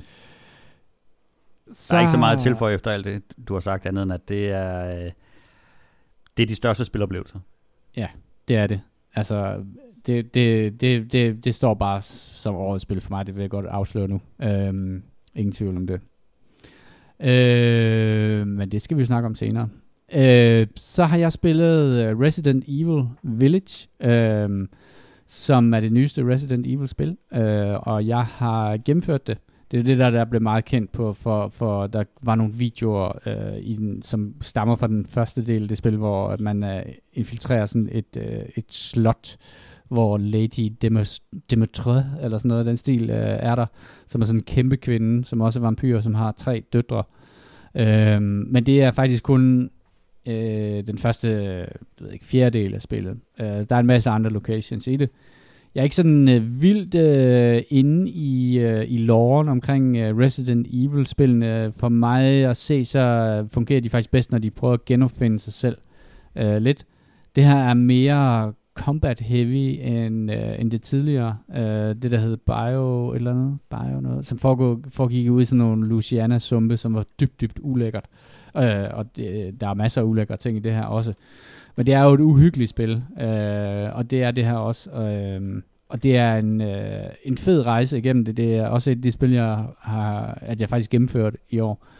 Øhm, igen vil jeg sige sådan, jeg, øh, jeg synes, at det var, jeg havde det fedt med at spille det, øh, men det er ikke et top 3 spil for mig, men det er et rigtig, rigtig godt spil, øh, som man skal spille, øh, hvis man får lejligheden, og det kan fås ret billigt nu. Øhm, så det vil jeg bare lige anbefale, hvis der er nogen, der, der sidder og tænker på, om, om de skal spille det, så ja, det, det skal du. Særligt hvis du kan få det billigt eller brugt eller på anden måde. Øh, skal vi til øh, det spil, som måske er det spil, vi har brugt allerflest timer på i år, Jimmy? New World. New World. Yes. New MMO fra Amazon Games, som vi var ret fascineret af. Altså New World øh, har vi snakket rigtig, rigtig meget om, og, øh, og, og en af grundene til det er jo, at vi er kæmpe MMO-fans. Øh, det, det ligger jo øh, nærmest fundamentet for alting. Øh, og for mig at se, så var det den store MMO-ting, der kom i, i meget, meget lang tid. Øh, den har alle de elementer, der skulle til at, øh, at, at vriste nogle folk væk fra, fra WoW eller Final Fantasy, eller, eller hvad det nu er. Den indeholder alle elementer, og rigtig mange af dem er der skruet på, sådan, så det bliver, bliver sjovere. Nogle af de ting, som bare er, er gennemgående irriterende, har de, har de simpelthen valgt at, at fjerne. et fremragende eksempel, som jeg, jeg tror, der er rigtig mange, der kommer til at følge efter, så er det, at når du går hen til en, og skal mine en, en sten for eksempel, så behøver man ikke skifte til sin hakke for at gøre det. Hvis du har en hakke, så er det godt nok. Så skal den nok selv finde ud af, at han ikke skal stå og pirke i den med en smørkniv eller et eller andet. Øh, og, og sådan nogle små quality of life ting, synes jeg er fantastisk. Og så har det jo også bare et, et kæmpe game studio bagved sig, så det var fyldt med indhold fra, fra starten af. Der er en masse ting, som New World det ikke kan. Det kan ikke finde ud af, hvad det gerne vil være, om det vil være PvP eller PvE eller, eller begge dele eller sådan noget. Og det kan ikke finde ud af at, øh, at rette boks uden at tænde for seks andre, og de kan ikke finde ud af at lave endgame content. I hvert fald ikke, hvis at man har nogen som helst drøm om at kunne spille noget af det øh, som, som single player. Men det, det kan, det er, at de har lavet en, øh, et nyt take på en verden, som ikke er, øh, er øh, trolde og nisser og elvere, øh, med nogle andre former for, øh, for monster, og stadig, øh, stadig lidt gammeldags, uden at det, der kommer sådan noget science fiction ind over det. Øh, hele den her øh, conquistador-tanke med, med en, en ny og uopdaget verden, som du skal ud og finde ud af, hvad pokker der foregår, den er, den er god. Og jeg har brugt det, jeg har brugt det som junk food her i, øh, i løbet af julen, også i nogle timer. Øh, når jeg var så træt og mæt, at jeg ikke kunne overskue noget som helst andet, så nogle gange har det bare været fantastisk at sætte sig ned og løbe lidt rundt og lave nogle små opgaver i, øh, i det spil. Jeg tror, det er et spil, jeg kommer til at vende tilbage til, når der dropper en content patch til det. Fordi når du kommer ind nu her, nu er nogle af serverne begyndt at merge, så der er flere folk på og sådan nogle ting. Men, men når jeg kigger rundt, så er alle folk level 60. Og mm. det er mm. virkelig en sjælden opdagelse at se nogen, der løber forbi dig, der ikke er level 60. Og så skal så, du i gang med at spille det politiske spil. Ja, jeg skal, jeg skal i gang med at grinde min gearscore, ikke? eller mit watermarks. Øh, og det er en, en, en historie for sig selv. Men, men her er man altid bange for den her øh, øh frygten for, at, at når der så dropper en content patch, hvor de hæver level cap, og de hæver item, øh, hvad hedder det, øh, gearscoren, jamen så den allerførste grå ting, du samler op, den er bedre end den øh, lille ting, du har brugt øh, 76 timer på at grinde. Og det har jeg prøvet så mange gange i de spil, så det kommer jeg ikke til at falde for igen. Så når der kommer noget nyt, så vil jeg rigtig, rigtig gerne kigge på det igen. Øh, hvis jeg skulle komme med en lille ønskeseddel til, øh, til Jeff Bezos, så er det, at de skulle, de skulle se at komme med noget content, som man kan lave som single player. Fordi at det er et rigtig, rigtig lækkert spil at sidde og chill rundt i, og ikke altid nødvendigvis have, være nødt til at være en del af en gruppe for at lige at hygge sig lidt. Mm. For mig var New World, det var sådan en meget, meget hed kærlighedsaffære, som også uh, sådan 9,5 uge-agtig øh, ting tror jeg. Altså, hvor at vi var dybt, dybt fascineret. Det var vi jo alle sammen. Vi var fascineret af det, vi var forelskede i det, og vi kunne ikke få nok af det. Vi spillede, spillede, spillede, og så øh, endte det ret pludseligt faktisk. Øhm, og jeg har det lidt på samme måde. Nu så jeg lige kigge Christian har også sendt nogle noter, fordi han var også en af dem, som virkelig investerede sig selv i det. Altså det, som han jo, han var jo meget på, uh, de her slørede roadmaps. At man ikke er helt sikker på, hvor fanden uh, spillet er på vej hen. Og også at det ikke har, at det, han er så på, at de faktisk ikke har nok øh, content, man kan lave sammen. Altså det der med, at man kan ikke share quests, hvilket gør, at øh, de normale quests, det er bare ikke noget, man tager sammen, dem laver man solo, og så er det de her dungeons, og der er bare ikke nok af dem. Der er ikke nok sådan fælles aktiviteter. Fordi det, som vi, øh, som vi gjorde også i starten, øh, som ikke eksisterer længere, det var jo, at vi byggede et fællesskab, hvor vi var en del, der loggede på sammen og spillede det sammen. Og så, så var det fedt det der med at finde noget. Nu er vi jo også i en fase, hvor at folk logger ind meget drøbvis og på forskellige tidspunkter, og så er det jo fedt det der, hvis man kan, hvis man kan nulle lidt rundt for sig selv. Og det kan man rigtig meget med i forhold til crafting og den slags. Min frygt omkring New World er, at det er et spil, der er fundamentalt øh, forkert. Øh, at det, som mm, det i virkeligheden er designet til, oprindeligt design er jo den her politiske kamp, hvor man, når man er max level, så begynder man at, at manøvrere i forhold til at råbe byer fra hinanden, og så er hovedindholdet, det er jo PvP. Øh, og der tror jeg bare ikke, at øh, jeg er den type spiller der, øh, men de har gjort alt for at lokke mig ind i deres butik øh, ved at, hvad det hedder, øh, at give mig en masse hvad det hedder, det, PvE-content. Øh, og et eller andet sted inde i min baghoved ved jeg jo godt, at, at det ender jo med det her politiske spil, hvor man skal erobre byerne fra hinanden og sådan noget ting. Men jeg tror bare, at de har to øh, hvad det hedder, spillerbaser her, som er decideret uenige i, øh, hvad de synes, der er fedt. Øh, og, øh, og at få det venddiagram til at mødes på en måde, så det kommer til, altså måske ikke at ligne en cirkel, men i hvert fald komme til at være sådan, at der er et pænt røre ved hinanden. Ja, røre ved hinanden. Det kan jeg godt være i tvivl om, om det nogensinde lykkes dem. Øh, de har jo masser af Amazon-penge og sådan nogle ting, og, og det solgte jo også super godt. Øh, som jeg håber, at der, der er et håb i mig, der siger, at de, de må gøre et eller andet. Øh, tænke nogle tanker om, hvordan fanden de får, får det her spil til at fungere for, for de to øh, grupper af spillere, eller dem, som bare er lidt midt imellem, som godt vil lidt af det, det hele. Øh, fordi der, der synes jeg lige nu, at der, der kan man sige sådan, der er jo også en masse fejl i PvP-delen, og en masse exploit box og sådan nogle ting. Jeg synes, det tager lang tid for dem om at rette ting, øh, som er virkelig, virkelig sådan game-breaking. Der var den der, hvor hvis, hvis du minimerede dit vindue, øh, og så holdt fast i det, så modtog du ikke skade, og det kunne man misbruge voldsomt i PvP, når man skulle indtage sådan nogle punkter, fordi så kunne man bare stå derinde og være udødelig. Uh, og det, det basically svarer til, at, at, du ikke kan, at du kan gøre dig selv udødelig i Battlefield. Hvis ja, du, man, du kan stå og, på et punkt, der ikke Og en anden ting, som de så gjorde helt forkert, så var det jo også, at de blev ved med at insistere på nogle ting, som man kunne se var åbenlyst forkerte. For eksempel det der med, at de blev ved med at sige, at man, spillet er på ingen måde client-side afhængigt. Og så kan man så trække rundt i sit vindue og sige, jamen jeg er udødelig, så det er det vel på en eller anden, en eller anden form. Og, og der, der stod de meget stejlt på nogle af de der øh, på nogle af de der ting, og der kunne man også godt se, at de var måske ikke sådan super trænet i, hvordan de så skulle håndtere, når de, når, når de viste sig, at der var noget, der var dårligt. Mm. Ja. Der, hvordan er, Kasper, du, du købte det, gjorde du ikke? Jo, og så nåede jeg lige på den der strand der, og så nåede jeg rigtig videre. Jo, man kan også se, altså, øh, øh det, jeg ved ikke, om det var lige der, hvor du var inde, ikke? Men, men det, som der skæmmede det der, var jo så, at jamen, så var der noget, der var, der var game-breaking på et tidspunkt. Jeg kan huske, vi spillede igennem den der hatchet-bug, som, som gjorde, at basically, hvis du spillede med et bestemt våben, jamen, så øh, var det god mode. Altså, man kunne rive alting rundt. Men i forhold til de andre ting, der var galt i spillet, så har det bare ligget så langt nede i en, i en backlog af, af game-breaking ting.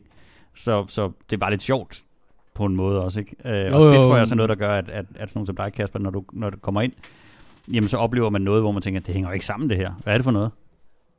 Hvor skal den ligge på, ja. øh, på listen? Altså, um, den, skal over på, øh, den skal over på den anden liste.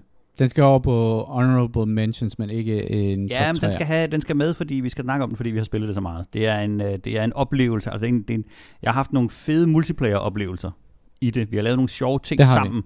Ja. Øh, mødt nogle nye mennesker, øh, ja. som, som er gået hen og blevet rigtig gode venner. Så, så der, er, der er sket meget for mig i det spil. Ja. Det har, det ja, har, det har bibragt ikke, mig meget. Jeg tænker ikke tilbage på det som værende spild af tid. Slet, slet ikke, nej. Øh, så har vi, vi har lidt spil tilbage, vi skal snakke om. Uh, jeg vil godt lige nævne uh, The Ascent, uh, som var det her Cyberpunk uh, Diablo øh, som kom øh, på Game Pass, og jeg havde sgu ikke de store forventninger til det. Øh, og jeg må indrømme, at jeg blev ret forelsket i det. Jeg synes, at øh, det er bare et skidegodt Cyberpunk-spil, øh, med en rigtig, rigtig fed historie, og øh, et spil, der ligesom øh, puncher above its weight, som man siger. Øh, helt fascinerende, flot øh, grafik øh, og musik, øh, hvis man er vild med sådan noget... Øh, hvad hedder sådan noget musik, der er i Blade Runner, hvad det hedder, Vangelis eller sådan noget. Øh, Vangelis. Ja, den der type øh, cyberpunk-spil, så er den bare virkelig, virkelig stemningsfyldt, og jeg tror, at øh, jeg tror, jeg står lidt alene med den. Øh, fordi jeg kan huske... At det var ret svært for mig. Øh, jeg har svært ved at komme videre igennem. Det var sådan rent... Ja. Jeg, jeg prøvede ret mange gange, øh, men jeg synes virkelig, det var et, øh, et virkelig, virkelig flot spil. Og jeg tror, var det ikke dig, der sagde det der med, at... Øh, det var sådan, som Cyberpunk skulle have været. Jo. Øh, altså 2077. Øh, jeg, jeg synes virkelig, at det var spændende, øh, det, det spil. Jeg havde bare svært... Jeg, øh, det, var, det var ret svært for mig, det spil. Øh, altså, jeg, jeg er svært ved at klare banerne, så jeg tror, det var derfor, jeg døde på det. Jeg havde nogle boss encounters, som også øh, satte mig lidt tilbage. Jeg tror faktisk, jeg er nået til den sidste boss nu, øh, øh, hvor, hvor, hvor, som er ret svær. Øh, men de siger også noget om combat-systemet. Jeg synes faktisk, combat-systemet i det er ret godt. Og når jeg sidder og siger de ord, så kommer jeg til at tænke på, at jeg kan overhovedet ikke huske, hvordan det er. Øh, og, men jeg skal lige have en time med det, så er det der igen. øhm, men jeg, jeg synes, at det, og det er også sjovt i multiplayer, øhm, hvis man har nogen, øh, man kan spille det med. Det igen øh, ind på Game Pass. Øh, det er helt klart værd at spille. Øh, jeg tror ikke, det klarer sig til en top 3, øh, men øh, igen, jeg synes, det er et fremragende spil det er også et spil, der har potentiale, fordi det er jo, der er jo jeg, jeg holder aldrig op med at blive fascineret af dem, der har lavet den der uh, free camera ting, hvor de så zoomede rundt på banerne, som jo er isometrisk set op fra, uh, fra, fra et låst kameravinkel. Men hvis man zoomer om på den anden side af bygningerne, så er de fuldt renderet, og der er en masse detaljer, man aldrig nogensinde ser. Mm. Som det er fordi, de så kunne dreje modellerne og sætte dem frit, eller, eller, eller hvad det er. Altså, der skal komme en VR-udgave af det. Det er bygget i Unreal Engine, og jeg hørte en historie om, at de, da de startede med at spille spil, så var de ikke helt, havde de ikke helt besluttet, at det skulle være et øh, isometrisk spil. Altså, at, at det faktisk er designet til at kunne blive spillet som værende en first-person shooter. Men jeg synes, en ting, som de så har gjort, det er den der måde kameraføringerne, at det der med, ja, at de, de arbejder, meget dynamiske. den, måde, de arbejder med forgrund og baggrund og sådan noget, og ting, ja. der sådan, at det er simpelthen så lækkert lavet. Uh, man er i den der Arcology-by, der som er sådan en mega city. Uh, og den er bare, uh, det er bare en beskidt uh, science fiction by, uh, lige præcis som, som, som det skal være, og med sådan dive bars med kriminelle øh, udskud, der holder ud, og hvad det er, jamen det er, og det er faktisk en ret, det er faktisk, og det er en ting, jeg lige kommer i tanke om, det er en skide god historie. Øh, og den er også værd at, at opleve. Øh, Kasper, du har spillet Inscription. Lad ja, mig lige høre, hvad du synes.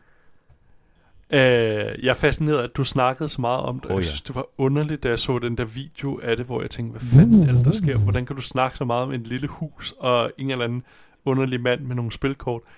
Og så var der jo Steam salg, og så tænkte jeg, okay, nu, nu, nu prøver jeg. Du snakker så skide meget om det, og du kan også køre på en bærbar, øh, som lå i sofaen. Øh, så det var også endnu et godt argument, indtil jeg får mit Steam Deck. Hvem er der nu ved at se den til mig? Øh, men hvad hedder det? Jeg var dybt fascineret af spillet. Der er et eller andet fantastisk i det, og det øh, jeg, jeg er heller ikke så meget til, som Christian siger, det der med deckbuilder-spil, eller hvad hedder det, når det bliver pushet ind. Men her er det bare fantastisk. Der er et eller andet, det er ekstremt simpelt på en eller anden måde, øh, og vildt fascinerende, denne historie, der foregår, der bliver fortalt gennem nogle af de her kort, man har. Nogle af dem fortæller en historie, andre er bare, hvad kan man sige, døde kort, man lægger jeg, jeg er vildt fascineret af det. Jeg, jeg ved ikke, hvad det er, men jeg er bare, jeg, jeg, vil, jeg vil vide mere. Det er, et, øh, det er et spil, der ikke holder dig i hånden, og det øh, overrasker efterhånden, som at det bevæger sig fremad. Der, øh, det, jeg kigger tilbage på det som en af de, de mest intense spiloplevelser, jeg har haft i, øh, i år. Øh, jeg, vil ikke, jeg vil ikke slås for, at det skal på en, på en top 3, men for mig, var, for, altså for mig personligt var det en kæmpe stor oplevelse at, øh, at spille det spil fordi jeg elsker, knus elsker spil, som magter at være uforudsigelige, og som kan tage det, som man kan i et computerspil, og bruge det til at fortælle mig en historie på en anden måde, end en serie, eller en film, eller en bog, eller noget, noget lineært kan. Altså, og der er, noget, der er noget vildt fedt ved at have et, et medie, der er så dynamisk, og så kunne tage og twiste tingene til at, at ændre min opfattelse af, hvad det er, der foregår fuldstændig. Altså der skal en bog lægge sig i selen, hvis jeg, skal, hvis jeg pludselig skal bladre, og så skal jeg have en fornemmelse af, gud, jeg læser slet ikke en bog alligevel. Jeg er, jeg, jeg er i gang med at se en serie i fjernsynet. Altså der skal, der skal noget til. Der tror jeg, jeg skal helt tilbage til Danielewskis øh, House of Leaves, før jeg, før jeg kan huske, hvornår jeg har haft det sådan i en bog. Men, men det, det, altså, det her, det, øh, det, det spiller på, at øh, det kan nogle, nogle ting i, i interaktivitet, som andre underholdningsmedier ikke kan. Og det er, øh, det er skide godt. Det er skide uhyggeligt, og det er meget stemningsfuldt, og, og man bliver meget overrasket øh, hele tiden undervejs. Jeg ærger mig over, at jeg ikke har fået spillet det her spil her, fordi den der type originalitet, og det der med at, at hele tiden lave om i præmissen for, hvad det egentlig handler om, og hvad, hvordan man spiller det, lyder bare super tiltalende for mig. Uh, og jeg kan huske, at jeg gik forbi, første gang, første gang jeg gik forbi, da du så havde spillet, så hvad fanden er det for noget? Det ligner sådan et telefonspil. Og så gik jeg forbi nogle gange, så kunne jeg godt se, at den måde, de har lavet artstylen på, er jo, det er jo meget, meget bevidst valg, at det, alting ser ud, som det gør. Og det har den grafik, som det er jeg var, øh, en ting, der er sådan nogle stemmer, som er sådan ligesom sådan, man, som er sådan underlig agtig øh, og det sådan, bare, bare sådan, det kryb mig bare ned af, af ryggen, når jeg hørte de der stemmer, der var bare sådan et eller andet Twin Peaks-agtig stemning over det, altså sådan noget, hvor man tænker, det her det er noget, der bevæger sig ud over at være et spil, at det er sådan, det er jo kunst på en eller anden mærkelig måde, ikke? Helt enig. Det, ja. det transgresserer mediet, og det er måske mere en, øh, et, et, et testament til, hvad et spil kan, end, end til et spil med et, øh, et, øh, et super solidt øh, gameplay, fordi det er jo bygget rundt omkring det her øh, kortspil, men, men man skal ikke sætte sig ned og spille det, hvis man er fuldstændig øh, eksalteret med at bygge decks i, øh, i Magic the Gathering eller sådan et eller andet. Det er bygget op omkring, at man, at man er et, et card building game, men men det, er ikke, det kommer slet ikke op i, i niveau med de der, øh, hvor, man, hvor man sidder og virkelig snu og bygger sin decks øh, i forhold til, hvad for nogle øh, raser, der understøtter hinanden og kaskadeeffekter og sådan nogle ting der. Det, det er slet ikke det, man spiller efter. Er det et spil, du tænker på øh, efterfølgende? Ja, det gør jeg. Ja. Det, er, det er et... et øh, det er, jeg vil have noget mere af det der. Jeg skal, var, var det på tilbud? Det tror jeg simpelthen, jeg må, jeg må give mig Det selv lektier for her, fordi det er bare sådan et spil, jeg skal have spillet. Øhm, det, Det er overrasker mig lidt, pris. Jimmy, at du ikke øh, har det på en top 3.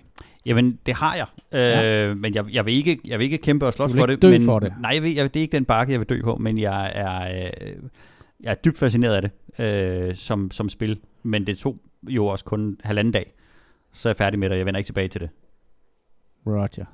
Og det Men tager, altså- hvor lang tid det tager en 10 timer at spille det? eller Ja, sådan noget, det, stil, ikke? det, det er nok 10-12 timer eller et eller andet. Øh, og det er jo en gut, der hedder Daniel Mullins, der laver det, og han er kendt for at have de her spil, der leger meget med, hvad, hvad, man, hvad man kan og hvad man tænker. Øh, så, så han er jo råd på radaren, og næste gang, der kommer noget fra ham, så, jeg, så, så køber jeg det i, i, i beta pre-release forbudbestilling. Og så er det udgivet af Devolver, ikke også? Jo. Øh, ja. Øh, okay, jeg lægger lige over på listen her, og så, så, så nu tror jeg også, at øh, vi snart er ved at nå bunden af, af sækken af, af julegaver. Men der er stadig lidt, lidt dernede. Kasper, du har noget, Hvad roder rundt på bunden? noget småt, som også er meget stort. Et småt brandbart. Jamen, øh, overhovedet ikke.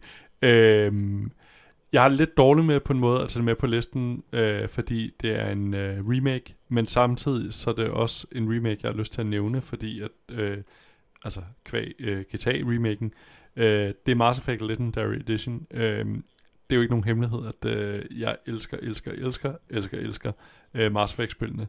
Så det har jeg brugt så meget tid på, så jeg er jo simpelthen nødt til at nævne det Mass Effect Legendary Edition. Jeg elsker historien i de tre første Mass Effect-spil, øh, og jeg synes, den her remake er virkelig gjort med øh, ynde, øh, så jeg synes, den er, den er værd at nævne.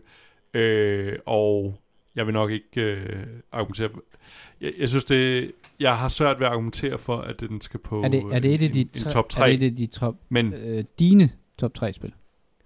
det er en af mine top 3 spil, men jeg synes, det er lidt, altså defeat the purpose at have den på. Altså ligesom, ja, øh, det er jo en genudgivelse af et spil, og det, det synes jeg skulle svært på en eller anden måde at argumentere for, at det er, er, er top 3, øh, sådan all, all round. Men øh, jeg synes, det er et fantastisk spil, øh, og det er helt personligt en af mine øh, top 3. Jeg spillede også en masse af det, der kom frem, og der er et, det er et af de spil, der gør det bedst i det der med, at man, at man starter et gammelt spil op, og så får man de gode oplevelser, som man havde dengang, og så får du genoplevelsen og den der fornemmelse af at vende tilbage, og fordi det er en rigtig, rigtig god remaster, så kan man, man kan kende tingene, og, og det er ikke sådan, at, at, det, at det gør ondt i øjnene, når man skal se på gammel grafik, øh, og, og sidde og tænke på, hvad fanden man tænkte på dengang, ligesom da jeg prøvede at starte Anarchy Online op, og vidderligt troede, jeg havde fået en hjerneblødning. Men, men, men det, kan, det kan noget, det her, øh, det her spil, og hvis, hvis man har gode minder fra, øh, fra Mass Effect, så gør det absolut ingenting at køre det igennem igen. Ingenting. To, to spil øh, tilbage. Jeg kan lige tage Ratchet and Clank, øh, som jeg spillede øh, på Playstation. Øh, jeg, det er de Ratchet Clank-spillene, eller det første af dem, øh, eller det, øh, det, det har været der længe, ikke? Det er sådan en franchise, men, Jo, jo, øh, men det her det er ligesom fortsættelsen til Jo, det jo. seneste. Ikke? Øh, er jo meget sådan en... Øh, det, er, det, det, det er et rigtig godt spil. Uh, jeg spillede det på medium uh, ting uh, sværhedsgrad, hvilket gør, at man sådan kan blæse rimelig hurtigt igennem det. Og det var også det, jeg gjorde. For mig var det en sjov uh, rutsjebanetur, som så virkelig, virkelig godt ud. Øh, det var jo et af de der spil der, som øh, udnyttede øh, en, en feature, som, som øh, var meget stor, når man skulle blære sig med, hvad de nye konsoller kunne. Det der med, at man kunne springe fra den ene verden sømløst over den anden verden, og det er ikke noget nyt Titanfall 2 gjorde det, øh, men her gør man det med, med, med så stor detaljegrad, at det virker bare sådan helt, okay, hvordan fuck gør de det der med, at man tager, øh, springer ind i, i verdener øh, frem og tilbage og sådan noget. Det er, ikke, det er faktisk ikke en, en, en kæmpe stor del af spillet, øh, men, øh, men det er der. Men ren Øh, blærerøvseffekt. Ja, ja, super Blaros effekt, og det er sådan en af de der, de der spil der, som er, er nem at, at putte på, hvis man skal vise, hvad den nye konsol kan. Det virker jo som et af de der spil, nu har jeg jo så siddet og kigget over skulderen, det virker som et af de der spil, hvor man tænker, det er den slags udviklere, der har et gear mere end de andre. Ja, Altså det virker som om, Ja, de, de, de har, de har en menu ekstra. Ja, de har en processor mere, ja. end, end, øh, end de andre udviklere får lov til at accesse. Øh, det, er et spil, som, som måske tiltaler en lidt yngre målgruppe i forhold til historien i hvert fald. Øh, men spilteknisk er det faktisk ret habilt. Altså virkelig en fornøjelse at spille. Øh, et rigtig, rigtig behageligt spil at spille, øh, og du kan blive god til det. Så du kan smide det op i øh, højere sværdesgrad. Jeg er sådan nok personligt lidt mere over imod det mørke, sådan lidt mere over sådan noget Dead Space, øh, end, øh, end det der, men det, men det har virkelig, virkelig flot grafik og meget, meget fed øh, game mechanic, øh, som skjuler sig under den her meget sådan, hvad skal jeg sige, øh, tegneserieagtige grafik. Øh, uh, igen ikke, ikke et spil, jeg vil have i min top 3, men et godt spil. Det ligger sig meget, meget tæt op af den her øh, hvad det, klump af, af rigtig gode platformer med øh, Crash Bandicoot og øh, Rayman og alle de her, øh, som, som har den der meget tegneserieagtige børneting, men bare virkelig, virkelig vel lavet. Øh, den sidste, jeg har med, og den skal ikke på, øh, på top 10, men den skal oh, have kom en, nu, øh, det troede jeg, du ville have. Ja, den skal have en, øh, den skal have en honorable mention, fordi den, den kunne sgu noget. Aliens Fireteam Elite. Mm. Øh, det er et, et, jeg ser det som et helt utroligt nichespil. Altså, det er ikke, det er ikke, det er ikke en, en AAA-launch, øh, uh, men, men, men ligegyldigt hvor stort dem, der har lavet det, det er, så ser jeg det her som et sindssygt nichespil, fordi det eneste formål, det er, at man skal få lov til at føle, at man spiller en af de der Colonial Marines fra Aliens-filmen. Det er ikke Alien-filmen, det er ikke, man, er ikke, man føler overhovedet ikke, man er Ripley, man føler ikke, man er Ripley i toeren, eller, eller noget som helst andet. Du spiller helt konkret, spiller du en af de her Colonial Marines, og, og, og det gør det godt. Altså, våbnene er gode, loven er god, historien synes jeg faktisk var, var rimelig interessant, øh, og de har også haft adgang til en masse backlore, som aldrig rigtig har været ude andre steder. Øh, så for mig var det også en, en stor fornøjelse bare at gå rundt på de her skibe og pille ting og, og lytte til, hvad folk de havde at sige. Øh, og sige efter, ligegyldigt, hvor, hvor, hvor creepy det var, at der ikke var animeret mund på dem, når de, når de stod og talte til dig, så det var sådan nogle underlige bugtalere. Øh, jeg synes filen dylme, det var nogle, øh, nogle gode oplevelser med, med det spil, og bare det der med at fyre en, øh, en, en pulse rifle af i, øh, i, i lukket rum, øh, det blev aldrig kedeligt for mig. Det, det er... er det ikke uh, sådan en barndomsfantasi jo, eller ungdomsfantasi? Altså man, man, man får lov til, man har set en eller anden vild øh, sportsvogn og får lov til en eller anden dag med et firmaarrangement komme ud og køre jo. den, og så har man prøvet det. Det er nødvendigvis ikke, fordi man har lyst til at køre sportsvogn hver dag, men man har, har tækket af af listen. Ja Altså, det, det er sådan, jeg, jeg, jeg, jeg, fordi nu når du nævner til os, sådan, det var faktisk en rigtig sjov oplevelse, men det var bare meget contained. Det var sådan, okay, nu har jeg prøvet ja. det. Nu, nu, nu fik så jeg ligesom Det er nærmest den ultimative niche-spil, ja. ikke? Uh, det virker lidt ja. som, som nogle af de der spil, der kommer, når der, når der hvad hedder det, øh, VR kom, så skulle man have nogle spil, hvor du lige præcis kunne se, jamen hvad kan det her? Og så laver man noget, der, hvor at det er enormt blæret til det, men der er ikke super meget i det. Og det var det samme det her for mig. Jeg skulle bare løbe rundt i nogle uh, gigardesignede øh, korridorer, og fyre den der øh, pulse rifle af. Og så, og så, nu har jeg smagt den mad.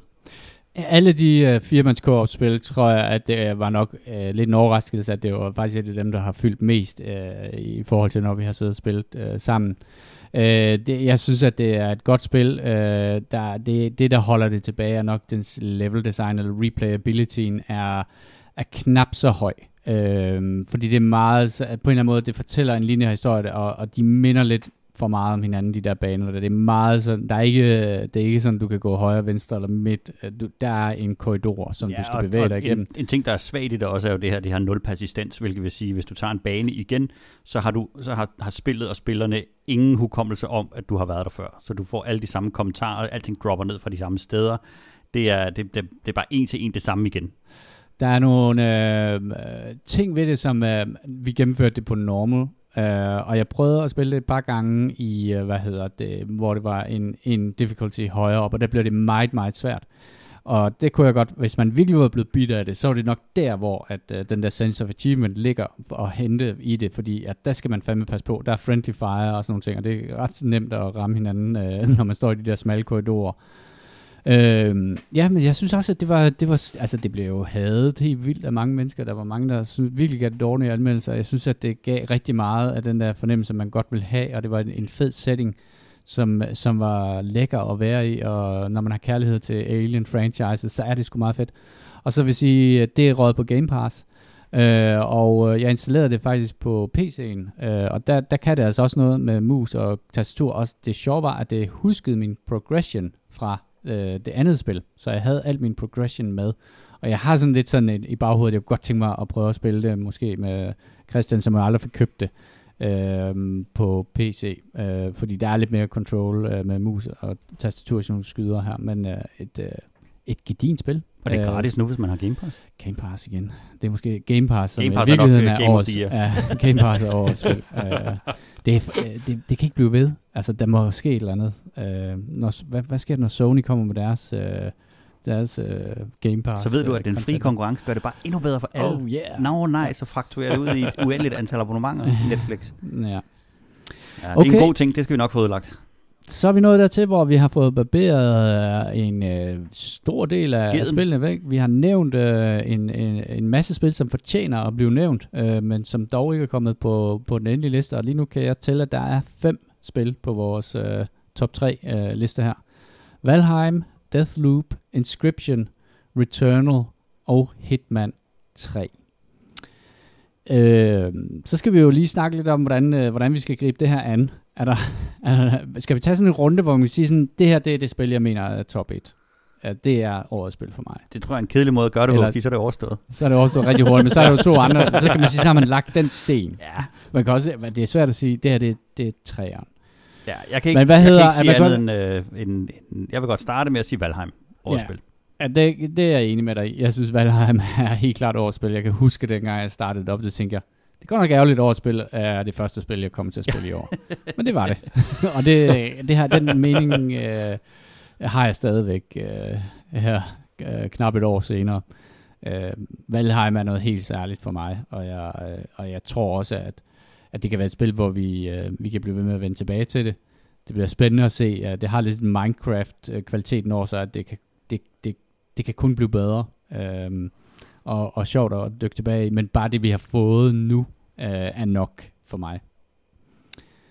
Øh, Kasper, jeg kunne fornemme, at du måske ikke var helt rigid i, i forhold til den beslutning. ja, altså, det, det, sjove er, nu, nu tager jeg næsten hul på, på toeren. Øh, jeg synes faktisk, den måde, som jeg sagde i listen, tror jeg indtalt stemmer meget godt overens med, med, med, hvordan jeg har på fornemmelsen, hvor vi ender, hvilket er lidt sjovt, at øh, top øh, 2 er begge to spil. Jeg- det ene har jeg slet ikke spillet, det andet har jeg ikke spillet særlig meget, udover at lave noget jern ud af det.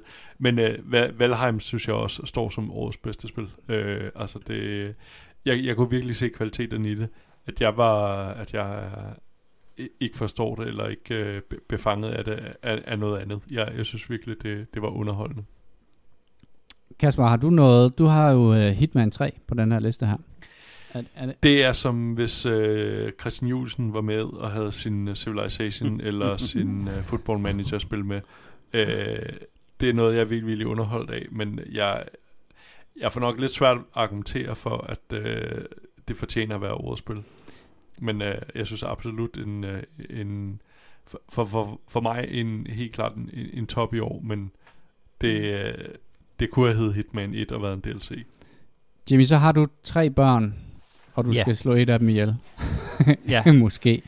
Jamen, øh, Fordi det, Deathloop, Inscription og Returnal er jo som, som meget hvis vi, taler, spil. hvis vi taler content, og hvad man, hvad man, hvad man får ud af det, øh, så vil jeg, tror jeg faktisk, jeg vil flytte... Øh, ja, det, jamen, jeg har ikke lyst til at slå nogle af mine børn ihjel. Det er jo, sådan et, det, er jo et, det, er jo det, man kalder et godt gammeldags dilemma.